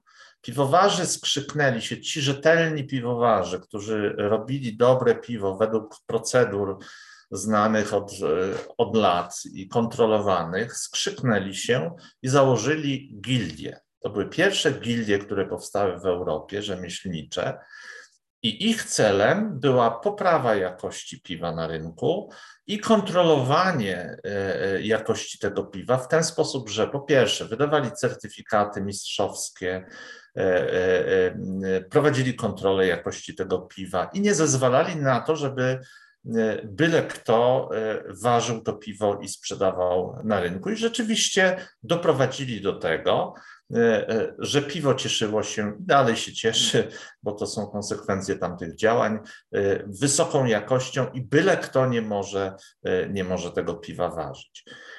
No, psychoterapeutom nie udało się tego dokonać, co udało się piwowarom w XII wieku zrobić, choć próby takie podejmowane były. E, e, dlatego że tych szkół i tych spojrzeń na psychoterapię jest tyle, jest ich ponad 600 w tej chwili, różnych. E, jest bardzo duże. One są często kompletnie sprzeczne ze sobą, więc nie da się, tak jak w przypadku piwa, powiedzieć, że to piwo na przykład musi coś tam zawierać, czegoś tam nie może zawierać E, jakieś e, e, brzegowe kryteria musi spełnić. W przypadku psychoterapeutów, nawet Rada Psychoterapii w Polsce próbowała ustalić nawet wymagania kandydata do zawodu terapeuty, nawet tego się nie udało zrobić. No bo mamy w tym zawodzie bardzo dużo ludzi, którzy nie mają ani medycznego, ani psychologicznego wykształcenia, to są teolodzy, to są pedagodzy, to są e, e, przeróżni i nawet ludzie bez wyższego wykształcenia e, po kursach jakichś terapeutycznych. Ci ludzie cały czas będą dążyć do tego, żeby ten zawód nie był uregulowany, bo regulacja tego zawodu e, no, będzie mm, wiązała się z ograniczeniem dostępu do tego zawodu. Mhm. E, a szkoły terapeutyczne też są zainteresowane w tym, żeby nie było e, ograniczenia, dlatego że no, będą mogły szkolić większą liczbę kandydatów cały czas. Więc no tutaj ta wolność ekonomiczna, ta wolność rynkowa, jest na rękę psychoterapeutom, psychologom, e, jest, e, e, działa wyłącznie na niekorzyść pacjentów i klientów psychologów. Mhm. Pan, pan jest najbardziej znany chyba z krytyki właśnie tutaj tej psycho, skuteczności psychoterapii. No tak, bo tutaj się faktycznie ja widziałam jeszcze może teraz troszeczkę już udało się to przełamać, jest nieco lepiej, ale nawet rzucenie cień podejrzenia na to, y, na to, czy to są, czy metody te są skuteczne, czy może powinny być jakieś lepsze, czy, czy wzbudza po prostu taką reakcję, jakby y, był to atak na osobę, która jakoś poszukuje tej pomocy. Czyli no teraz mamy to, ten, to jest ten sam mechanizm, który dzisiaj obserwujemy w innych też przypadkach, czyli e, krytyka na przykład no, może dopuszczania na przykład do takiej medycznej tranzycji dzieci w przypadku tożsamości płciowej no jest już e, odbierana jako atak na samą tą, e, samą tą tożsamość, czy, czy to, tą dysforię, na ten problem, tak? No i to było właśnie widoczne już długo, długo wcześniej w przypadku terapii. No, chciałam zapytać Pana, jak to właściwie jest y, w tym momencie, jak Pan na to patrzy? Czy powinno się, bo oczywiście jest to, terapia jest tak dobrze wypromowana, że jest uważana za jedyny środek właśnie, no oprócz jeszcze ewentualnie konsultacje psychologiczne albo terapia, jedyny środek pomagający w problemach psychicznych. No ale wiadomo z Pana książek na przykład i e, Pan Patel chyba tak opracował, nie wiem czy dobrze to nazwisko czytam, opracował e, inne metody, tam gdzie specjalistów brakuje. E, I chciałam właśnie zapytać o to, czy tylko psychoterapia i czy w ogóle psychoterapia, no bo właśnie ludzie, którzy wiedzą tylko o niej, chcą, żeby zwiększyć nakłady na NFZ, żeby tych terapeutów było więcej, właśnie finansowanych przez publiczne e, placówki, żeby to było dostępne. No ale właśnie to chyba nie jest jedyne rozwiązanie i czy Pan myśli w tym momencie po przeanalizowaniu tych wszystkich badań, e, czy w ogóle powinno się to finansować, czy to w ogóle powinno się robić. A jeśli tak, no to jaki nurt, tak, może nie wiem. Y, no, powinno się to robić z bardzo dużą ostrożnością, no bo tak jak powiedziałem, jeżeli y, skuteczność, jeżeli mamy w, w mediach cały czas nawoływanie do tego, no jeżeli masz myśli samobójcze i, i stany depresyjne, koniecznie terapia, terapia pomaga, pomaga, pomaga, ale terapia pomaga w 9%, tak jak powiedziałem, co pokazały bardzo duże badania prowadzone przez 50 lat czy, czy duża grupa badań, bo to, to kilkaset badań y, y, było ujętych w, tym jednym, w tej jednej metaanalizie. Jeżeli mamy 9% skuteczności, to proszę sobie wyobrazić, że człowiek, który ma myśli samobójcze, może kilka razy przyjść do terapeuty i może w ogóle nie uzyskać żadnej pomocy. Y, to po kilku takich razach, i to znamy dokładnie z psychologii, z badań, że to jest stan wyuczonej bezradności, który zresztą jest takim stanem sprzyjającym powstawaniu depresji, e, to po doświadczeniach z terapią nieskuteczną człowiek e, ma większe problemy niż miał wcześniej. I o tym się w ogóle nie mówi, e, mówiąc o psychoterapii. Psychoterapia działa, jest skuteczna, nie wstydź się, przyjść. No niestety, ona działa w bardzo ograniczonym zakresie i tak jak na lekarstwach powinny być etykietki, e, gdzie, są, gdzie jest skuteczna, gdzie jest nieskuteczna i tak dalej. Tak samo powinniśmy wiedzieć o psychoterapii. Ale tu pani wspomniała Wikrama Patela, który mm, zrobił nieprawdopodobną rzecz na świecie. No to jest człowiek, który rzucił wyzwanie chorobom psychicznym na całym świecie, można powiedzieć, w skali globalnej. On zaczął swoją pracę w Zimbabwe. W Zimbabwe, kiedy zaczynał pracę e, świeżo po studiach, e, było, jeśli dobrze pamiętam, dwóch albo trzech psychiatrów e, w całym kraju. W całym kraju. Oni byli oczywiście dostępni dla najbogatszych mieszkańców stolicy i, i, i to były jedyne osoby, które mogły uzyskać profesjonalną pomoc w zakresie zdrowia psychicznego. I Vikram Patel zaczął szukać sposobów pomagania ludziom chorym psychicznie, zaburzonym psychicznie w krajach tych słabo rozwiniętych, w tych krajach rozwijających się, e, tam, gdzie tych psychiatrów e, nie ma. A Zimbabwe to akurat jeszcze był, było dość dużo tych psychiatrów. W Angolii był chyba jeden, było takich kilka krajów, gdzie, gdzie był jeden psychiatra na cały kraj. W tej chwili w Zimbabwe jest chyba jeden psychiatra na milion, więc nadal no, to pokazuje skalę problemu. I on identyfikował te oddziaływania, te najprostsze oddziaływania, które e, przynoszą efekt, przynoszą skutek, tak jak na przykład wsparcie środowiskowe. W Zimbabwe powstał taki bardzo ciekawy projekt. E, mm, on się nazywa Friendship Bench, czyli ławki przyjaźni. Otóż w klinikach e, w Zimbabwe czy w okolicy tych klinik postawiono takie ławki specjalne, drewniane ławki, dosłownie, które, na które można było sobie przysiąść, jeżeli ktoś miał problemy psychiczne jakieś, potrzebował wsparcia psychicznego.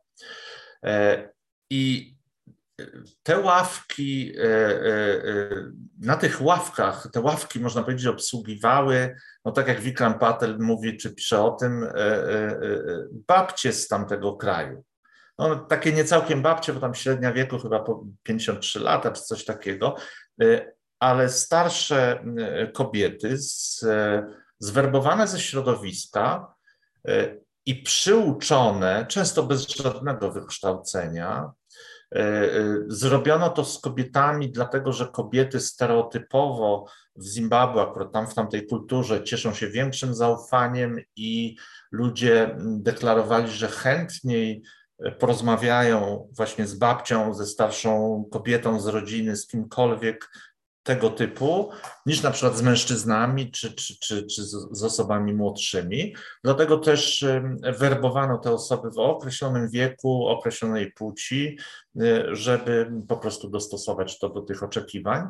Y, I te panie były uczone bardzo prostych metod y, terapeutycznych też, takiej interwencji terapeutycznej E, e, gdzieś wyciąganych e, właśnie z, z tych metod, które były skuteczne.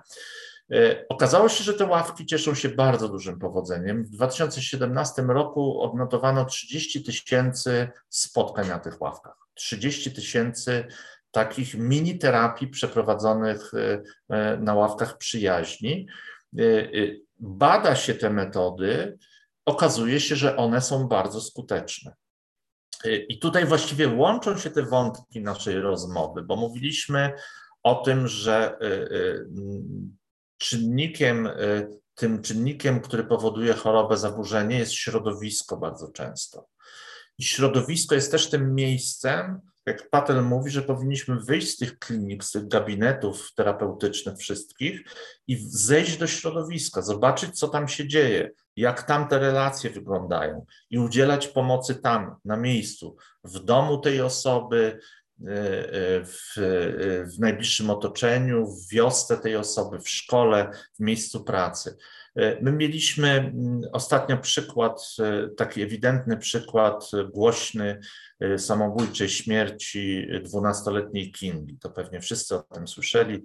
29 dziewczynka popełniła samobójstwo. Wcześniej ta interwencja w jej sprawie zaczęła się we wrześniu i toczyła się przez kilka miesięcy w Polsce. I brali w tym udział i psychologowie, i nauczyciele, i przedstawiciele jakichś tam służb społecznych. A mimo to ta interwencja okazała się nieskuteczna. I teraz śledztwa, to co się w tej chwili w tej sprawie dzieje, ja akurat śledzę dokładnie te rzeczy, pokazują, że tam tkwił jakiś problem w środowisku, ale nie zidentyfikował tego ani szpital psychiatryczny, w którym ta dziewczynka była leczona, ani pracownicy y, y, tego środowiska nie byli w stanie temu zapobiec. Więc mamy nie Zimbabwe, a Polskę w Europie, jeden z, z grupy najbogatszych krajów świata, jakby na to nie patrzeć, gdzie dziecko jest doprowadzone do ściany w wyniku tego, że to środowisko tego dziecka nie działa tak dobrze, jak, jak powinno. Mhm. Tak. Przychodzi mi tylko do głowy taka jeszcze jedna rzecz, że ta, taka indywidualna pomoc profesjonalna, czy to psychologiczna, czy psychoterapeutyczna, y, jest często traktowana jako właśnie wymówka, żeby no, nie wchodzić w relacje i nie brać jakby tutaj odpowiedzial współodpowiedzialności, bo to też y, za, za, za to, co się dzieje, tak? nie tylko z dziećmi, ale w ogóle i w związkach i w przyjaźni. Nie wiem, czy w ogóle właśnie jeśli mówimy o łapkach przyjaźni, czy coś takiego jak przyjaźń jeszcze funkcjonuje, bo e, bardzo poza jakby formą spędzania jakiegoś tam czasu, jakiejś rozrywki, bo no, spotykam się z tym nagminnie do tego stopnia, że w mediach społecznościowych, jeśli mówimy o chodzeniu na terapię, e, ktoś pisze alarmujący post, że się źle czuje, dostaje odpowiedź, powinnaś iść na terapię, ale byłam, nie pomogło, to idź jeszcze raz. I, ale ja byłam kilka razy i tak wygląda ten dialog, tak? Wydaje mi się, że, że gdzieś, gdzieś by trzeba było przemodelować po prostu tą, tą debatę. No to jest efekt, y, no to jest ten efekt kultury terapeutycznej, tej medykalizacji, profesjonalizacji życia codziennego, można powiedzieć. Coś, co kiedyś załatwialiśmy w obrębie właśnie przyjaciół, rodziny, e, najbliższych. E, w tej chwili mówimy idź, zapłać, oni, oni ci to naprawią. E, no niestety nie da się tego często naprawić, dlatego że tak jak mówiłem, no często to są te, no naprawy, naprawy wymagają relacje, naprawy wymaga środowisko, czy sytuacja tej osoby w środowisku. E, I tego najlepszy profesjonalista, rozmawiając przez pięć lat o relacjach z matką w dzieciństwie, niestety nie zmieni i ta osoba wróci y, do tej sytuacji i będzie przeżywała dokładnie te same, te same problemy. Znowu, no, winić trzeba za to tę rozwijającą się kulturę terapeutyczną. Mówię tutaj bardzo szeroko, nie tylko o psychoterapeutycznej, o tej kulturze terapeutycznej, takiej medyczno-psychologicznej, że właściwie my naprawimy wszystko. Zaufajcie nam, nie wstydźcie się, nie bójcie się, przyjdźcie do nas, my wypiszemy Wam odpowiedni środek. Dziecko jest za bardzo ruchliwe w szkole, dobrze, ADHD, proszę bardzo, Ritalin. E, e, I w tonach się w tej chwili przepisuje tego, tego typu e, środki.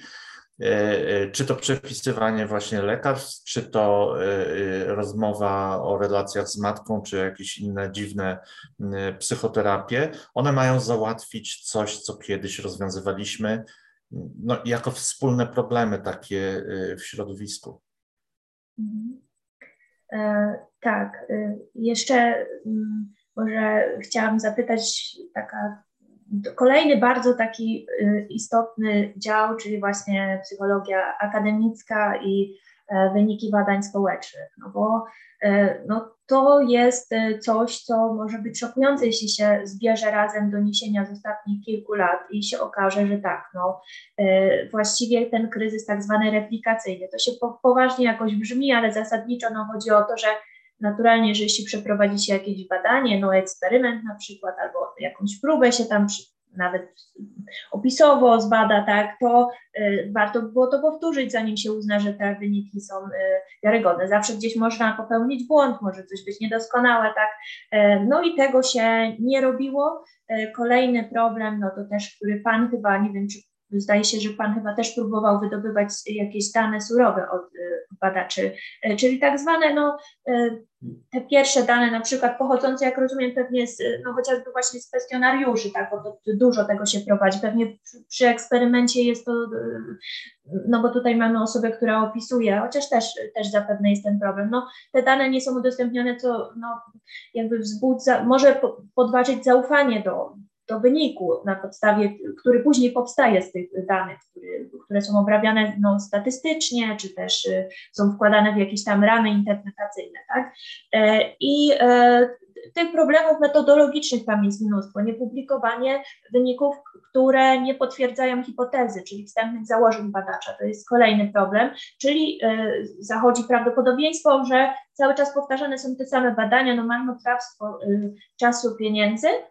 No ale na domiar złego y, jeszcze tego wszystkiego, no to potem były właśnie, zreplikowano badania, okazało się, że w jednym chyba na 100 badań było 36% około z tego, co znalazłam, to było pierwsze, jedno z pierwszych takich tych replikacji, potem Menelabs y, i tam y, było około 50%, tak, no i kończąc już ten wywód, mam tutaj, y, prawda, dyskredytację jakoś tam wyników badań, no tak można powiedzieć, no ujawnienie oszustwa, tak można chyba wprost to nazwać. Może powinniśmy to wprost nazywać. E, w przypadku e, eksperymentu więziennego Zimbardo powstały duże, to jest chyba jeden z takich najbardziej znanych psychologów na świecie i eksperyment jego jest bardzo znany, ale okazało się, że raczej było to show telewizyjne.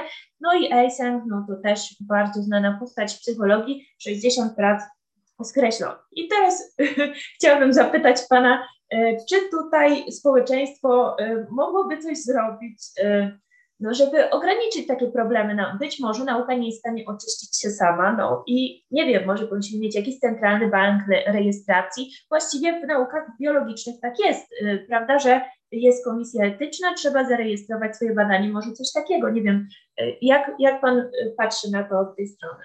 No bo chyba możemy mieć pretensje pewne do środowiska psychologicznego. Oczywiście y, y, ja jestem zdania, że społeczeństwo jak najbardziej może zrobić i powinno zrobić. Przede wszystkim y, powinno się zacząć interesować nauką i to nie w taki sposób, jak w tej chwili się interesują wszyscy szczepionkami i skutkami ubocznych, y, ubocznymi szczepionek, y, że wymieniają się wiadomościami na Facebooku, mm. tylko że powinniśmy po prostu zacząć zwyczajnie czytać y, na temat badań, czytać książki, choćby popularno-naukowe, interesować się bo y, nauka to jest to, co zmienia y, na co dzień nasze życie. Bardzo mocno, y, bardzo mocno i zdecydowanie zmienia.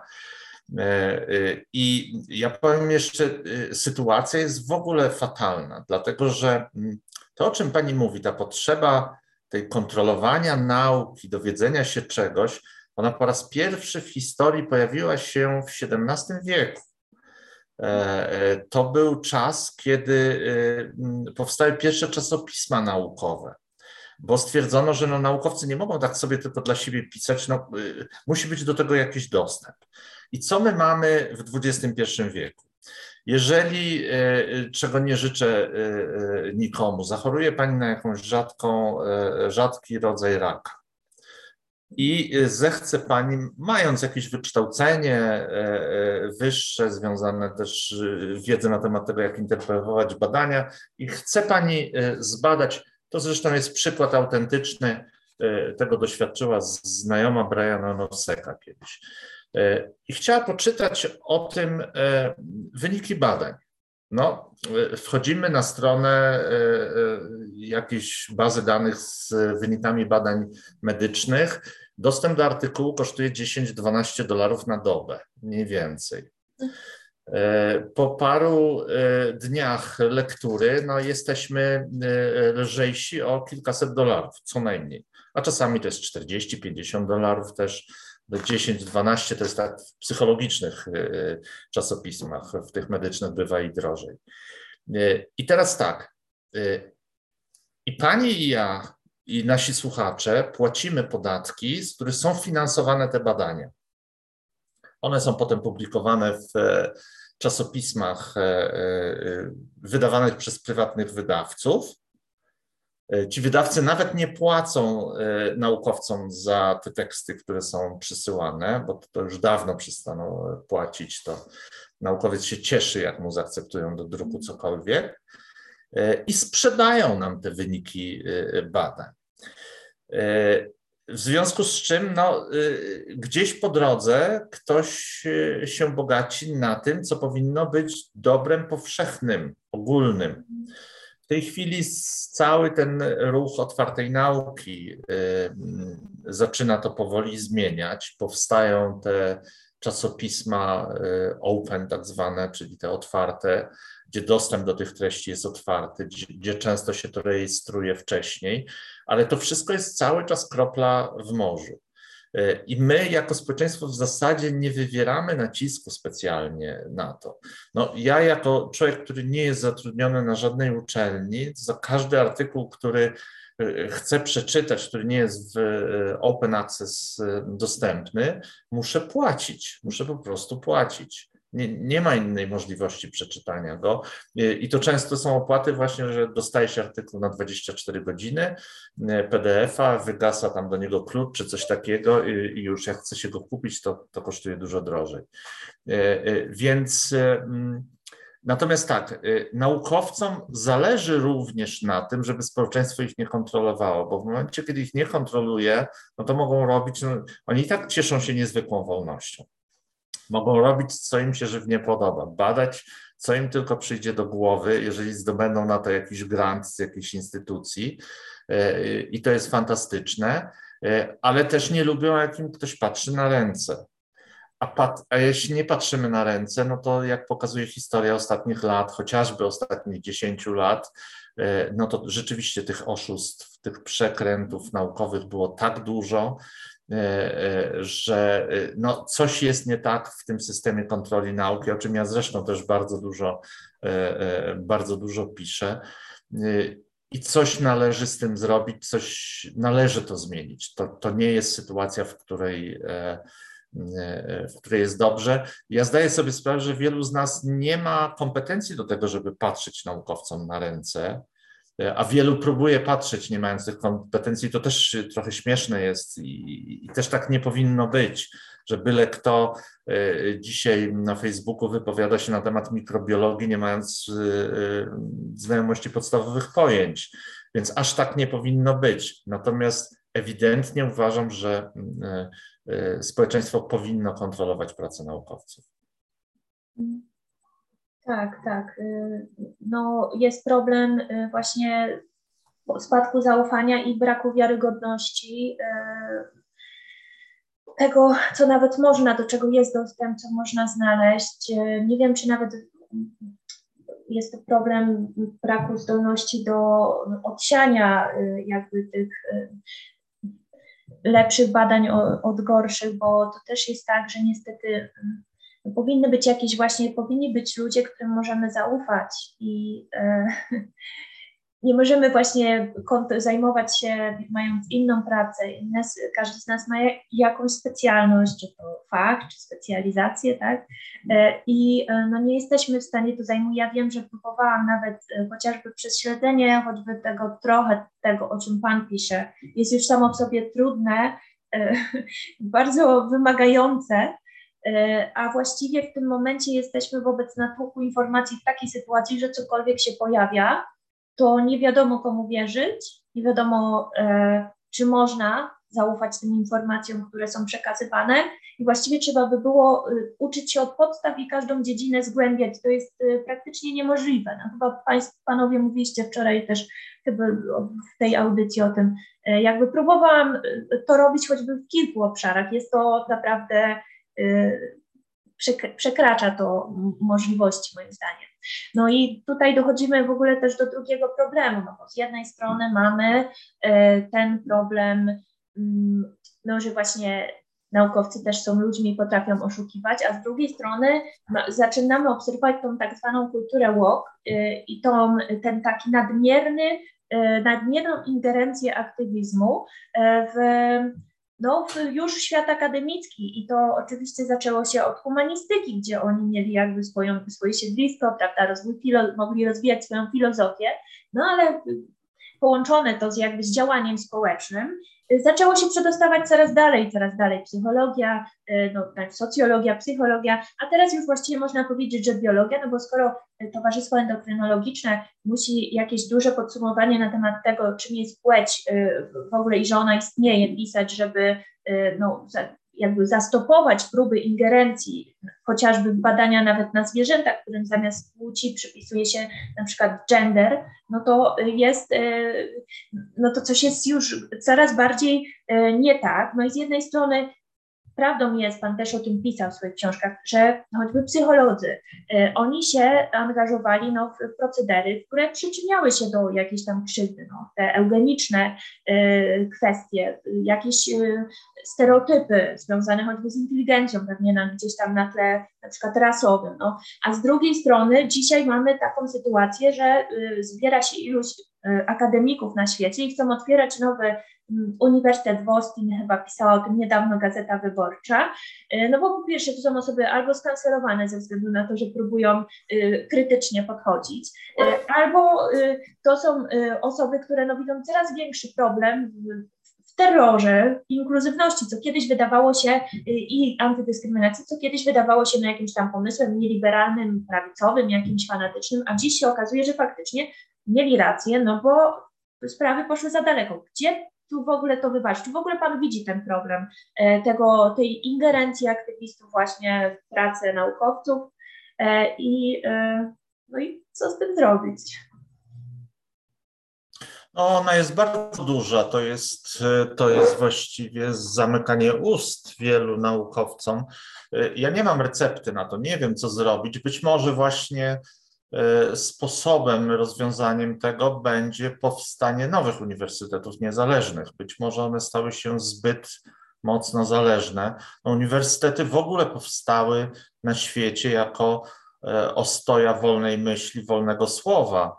E, po to stworzono uniwersytety i w momencie, kiedy się zaczął renesans, później oświecenie, no, były po to, żeby móc e, wymieniać się tymi ideami, żeby móc o nich dyskutować. W momencie, kiedy się cenzurę wprowadza do uniwersytetów, no to mamy wynik taki, jaki mieliśmy w Związku Radzieckim czy w, czy w Polsce, e, że właściwie tę naukę mm, zadeptaliśmy, zdusiliśmy e, i w wielu obszarach no, w tej chwili to się, to się na świecie dzieje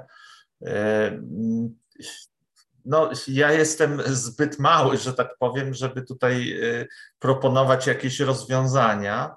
A to może e, Natomiast, zapytam, y, tak? Y, bo może ja zapytam, może jakieś przykłady właśnie z obszaru psychologii e, Pan by podał? No, chciałem powiedzieć o, o czymś takim, że w tej chwili bardzo wielu naukowców mówi, że mm, ta siła intelektualna, która kiedyś była na naj, najlepszych uniwersytetach, ona się przesunęła w tej chwili do korporacji, do takich korporacji.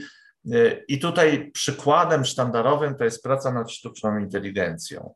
W tej chwili nie pracuje się na uniwersytetach, e, e, w ośrodkach akademickich. E, oczywiście pracuje się, no nie powiem, że nie. Natomiast wiodące badania, wiodące umysły, najwięcej ludzi zaangażowanych, cała ta siła intelektualna jest w korporacjach prywatnych, w Facebooku, w Amazonie, w e, Google i, i, i tak dalej. E, I tam się toczą e, dyskusje, badania naukowe, nieograniczone przez ideologię, choć czasami się też tam próbuje wpływać na to. I, no i, i to jest też taki trochę znak czasów. I proszę zwrócić uwagę na jedną rzecz, bo my tutaj krytykujemy psychologię, ja jestem też takim krytykiem psychologii, ale y, psychologia jest też takim, y, takim troszkę chłopcem do bicia, bo jeśli w psychologii coś wymyślono, a sztuczna inteligencja, y, koncepcja sztucznej inteligencji powstała w psychologii, nie gdzie indziej.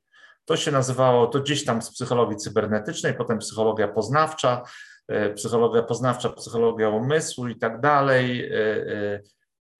I nagle mamy specjalistów od sztucznej inteligencji, którzy już się nie nazywają psychologami, tylko są specjalistami innej zupełnie dziedziny. W ogóle się nie łączy mm, tego osiągnięcia e, sztucznej inteligencji z psychologią, że to wyrosło z tego pnia jednak wyrosło i dzięki temu, że w tym e, miejscu się za, zapoczątkowało, to ma takie, a nie inne możliwości. E, I to odeszło z uniwersytetów właśnie do tych korporacji, jest tam. E, e, czyli jak gdyby można powiedzieć, że społeczeństwo straciło to coś, co można było e, wykorzystać. No, żeby przykład praktyczny. Pani mnie pytała o tę diagnozę.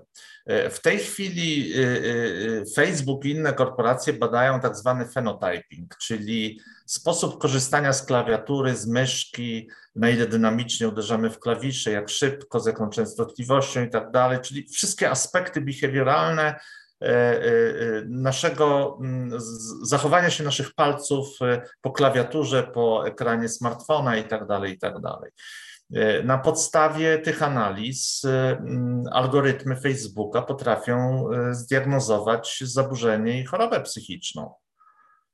E, e, ja już nie mówię o takich subtelnych rzeczach, jak tam dostosowywanie reklam i treści i tak dalej, ale już są w stanie to robić dość skutecznie, dużo skuteczniej niż e, klinicyści. O próbach przeniesienia tego do praktyki ja nawet nie słyszałem żeby ktokolwiek cokolwiek takiego zaproponował, więc można powiedzieć, że ten transfer wiedzy, tej gorącej wiedzy, bo my zawsze mówimy, dzielimy w nauce wiedzę na tak zwaną gorącą i zimną. Zimna to jest e, e, ta, która nie ma wiele wpływu ani na ekonomię, ani na politykę, ani na to, co się dzieje e, aktualnie. Na przykład, żeby taki przykład podać wiedzy zimnej, no to jest stereotypy zwierząt w spostrzeganiu przez człowieka. Nie? No i tam możemy przypisujemy takie cechy tym zwierzętom, takie tam, kulturowe i tak dalej. To nie ma żadnego wpływu, albo minimalny wpływ, no żadnego to też źle powiedziane, minimalny wpływ na to, co się dzieje w ekonomii, w polityce i tak dalej. Ale już sztuczna inteligencja i wszystko, co z tym jest związane, ma ogromny wpływ na nas. I, te, i ta wiedza została przesunięta z uniwersytetu w inne miejsce. Jeżeli my będziemy ulegać tej modzie postmodernistycznej, bo ona się zadomowiła rzeczywiście w naukach humanistycznych. W Polsce wiele ludzi nauki społeczne traktuje jako nauki humanistyczne, co jest kompletnym błędem. Mówię o socjologii, ekonomii, psychologii, y, y, czy tak jak wcześniej wspomniałem, psychiatrii. To są nauki społeczne, nie humanistyczne w żaden sposób. Y, nauki humanistyczne są naukami o wytworach człowieka. I, I, jeżeli w humanizmie możemy sobie y, analizować dzieło literackie, wykorzystując koncepcję Freuda, i, i poza tam paroma czytelnikami i tym autorem to niewiele tam szkody pewnie narobi, y, o tyle, jeżeli zaczniemy pacjenta analizować tymi metodami, no to już zrobimy mu potężną krzywdę. I teraz, jeżeli ten postmodernizm wpuścimy a już wpuściliśmy do nauk społecznych, on już się rozpanoszył. Jeżeli wpuścimy go dalej i do biologii yy, i w inne obszary, yy, no to będziemy mogli mówić o powrocie tych wieków ciemnych, o tym, że w zasadzie transfer, yy, ta, ta wiedza nauka, to wszystko, co mieliśmy, co zdobyliśmy jako cywilizacja, zostało wypchnięte ideologicznie e, w inne miejsca niż uniwersytety. Tak, mm, tak. Jest nawet e, taka koncepcja humanistyczna, chociaż może będzie jakoś operacjonalizowane to e, nowego średniowiecza, która nie podchodzi do do tej sprawy jakby y, z takiej pozycji, że wartościowania, że to były jakieś, y, tylko że miały specyficzną organizację te wieki średnie, gdzie nauka była czymś niszowym, czymś, co się uprawiało w jakimś klasztorach, gdzie to było dla y, jednostek dostępne, tak oni to przedstawiają przynajmniej, a nie dla mas, z czym mieliśmy do czynienia E, I od tego też zresztą, od e, tego, że uniwersytety przestaną pełnić swoją rolę, no to za chwilę również oświata przestanie być potrzebna. Wczoraj spotkałam się z takim e, wnioskowaniem właśnie, że logi, pseudologicznym wnioskowaniem, traktowanym jako odkrycie, że jeśli, właśnie tutaj przy okazji tematyki transpłciowej, że jeśli jestem osobą biologiczną, bytem biologicznym, jestem kobietą, to znaczy, że to znaczy, że przepraszam, czyli że jeżeli osoba jest, że kobiety są biologiczne, no to mm, i ta osoba też jest biologiczna, no to znaczy, że jest kobietą, albo że jeśli na przykład mężczyźni i kobiety mają y, podobną y, fizjologię, podobne procesy zachodu, nie ma wielkich różnic y, między, no to, to znaczy, że jeżeli ta osoba się czuje innej płci, to znaczy, że tej płci jest. Na przykład tego typu wnioskowanie pseudologiczne, znaczy błędy po prostu we wnioskowaniu traktowane jako odkrycie. Wydaje mi się, że kiedyś no, niemożliwe byłoby to, żeby, żeby, żeby w ten sposób publicznie się wypowiadać. Także mm, czy jest coś optymistycznego, co Pan, bo widziałam, że na zakończenie może mógłby y, powiedzieć y, o w ogóle psychologii, o rozwoju kultury w tym kontekście, o rozwoju nauki. E, widziałam, że Pan właśnie udostępniając artykuł na temat tego tej całego postmodernizmu, który teraz przeżywa taki regres, no nie wyrażał się optymistycznie, ale może jednak coś ja z natury jestem pesymistą, więc mi trudno optymistyczne wizje formułować. Jeszcze jak patrzę, jak gatunek ludzki zmierza w kierunku y, no, unicestwienia samego siebie de facto, więc tutaj, y, tutaj za dużo, y, za dużo mm, optymistycznie, nie ma podstaw do optymizmu specjalnie. Natomiast no, patrząc na naukę jako całość, można mieć dużo optymizmu. No, jednym z największych osiągnięć to było, można powiedzieć, że pokonaliśmy tę pandemię. Mówię o wyprodukowaniu szczepionek i sposobów radzenia sobie z tym, co było zagrożeniem śmiertelnym i nie do opanowania jeszcze dwa lata temu, to w tej chwili to opanowaliśmy to w takim tempie, że to w historii ludzkości coś takiego nie miało miejsca nigdy wcześniej. I nauka, e, jeśli pozwolić, e, jeśli nie tłamsić ideologicznie, e, to ona będzie zawsze przynosiła człowiekowi korzyści, odkrycia, wynalazki, które będą poprawiać funkcjonowanie E, dzięki którym będzie nam się żyło coraz lepiej i, i być może ostatecznie ten gatunek przetrwa jeszcze. Więc e, optymistyczne spojrzenie na naukę przy bardzo pesymistycznym spojrzeniu na, na sposoby jej wykorzystania, i, a w szczególności na, na, na psychologię i sposób, w jaki tę psychologię się cały czas e, uprawia. Rozumiem. No, dziękuję bardzo. Powiem tak, jest mnóstwo, bo już prawie dwie godziny rozmawiamy. Pan y, wiem, że nie miał już e, dłużej czasu. E, no, jest mnóstwo bardzo takich zagadnień, które, które warto by było poruszyć. I myślę, że no, jest jeszcze mnóstwo też politycznych, bo i kwestia nawet badań nad właśnie autorytaryzmem, jeśli mówimy o, o, o kulturze i o tym próbie wpływania przez aktywizm chociażby, no ale wydało mi się, że po prostu ta sprawa zdrowia psychicznego jest y, bardziej taka y, istotna, nagląca, bo, bo, bo tutaj jest naprawdę mnóstwo nieporozumień i ludzie są jeszcze bardzo mocno zdeterminowani, żeby się wykłócać o to, że, że mm, to, co nie zostało potwierdzone albo zostało obalone jak przez badania, y, no to jest prawdą, więc tutaj nigdy dość moim zdaniem mówienia na ten temat i, i poszukiwania po prostu lepszych rozwiązań niż te najbardziej e, powszechnie e, znane jak psychoterapia i psychologia. Zatem dziękuję bardzo, że się Pan zgodził na rozmowę. Mm. Dziękuję i, dziękuję i bardzo. do usłyszenia. Do usłyszenia, dziękuję.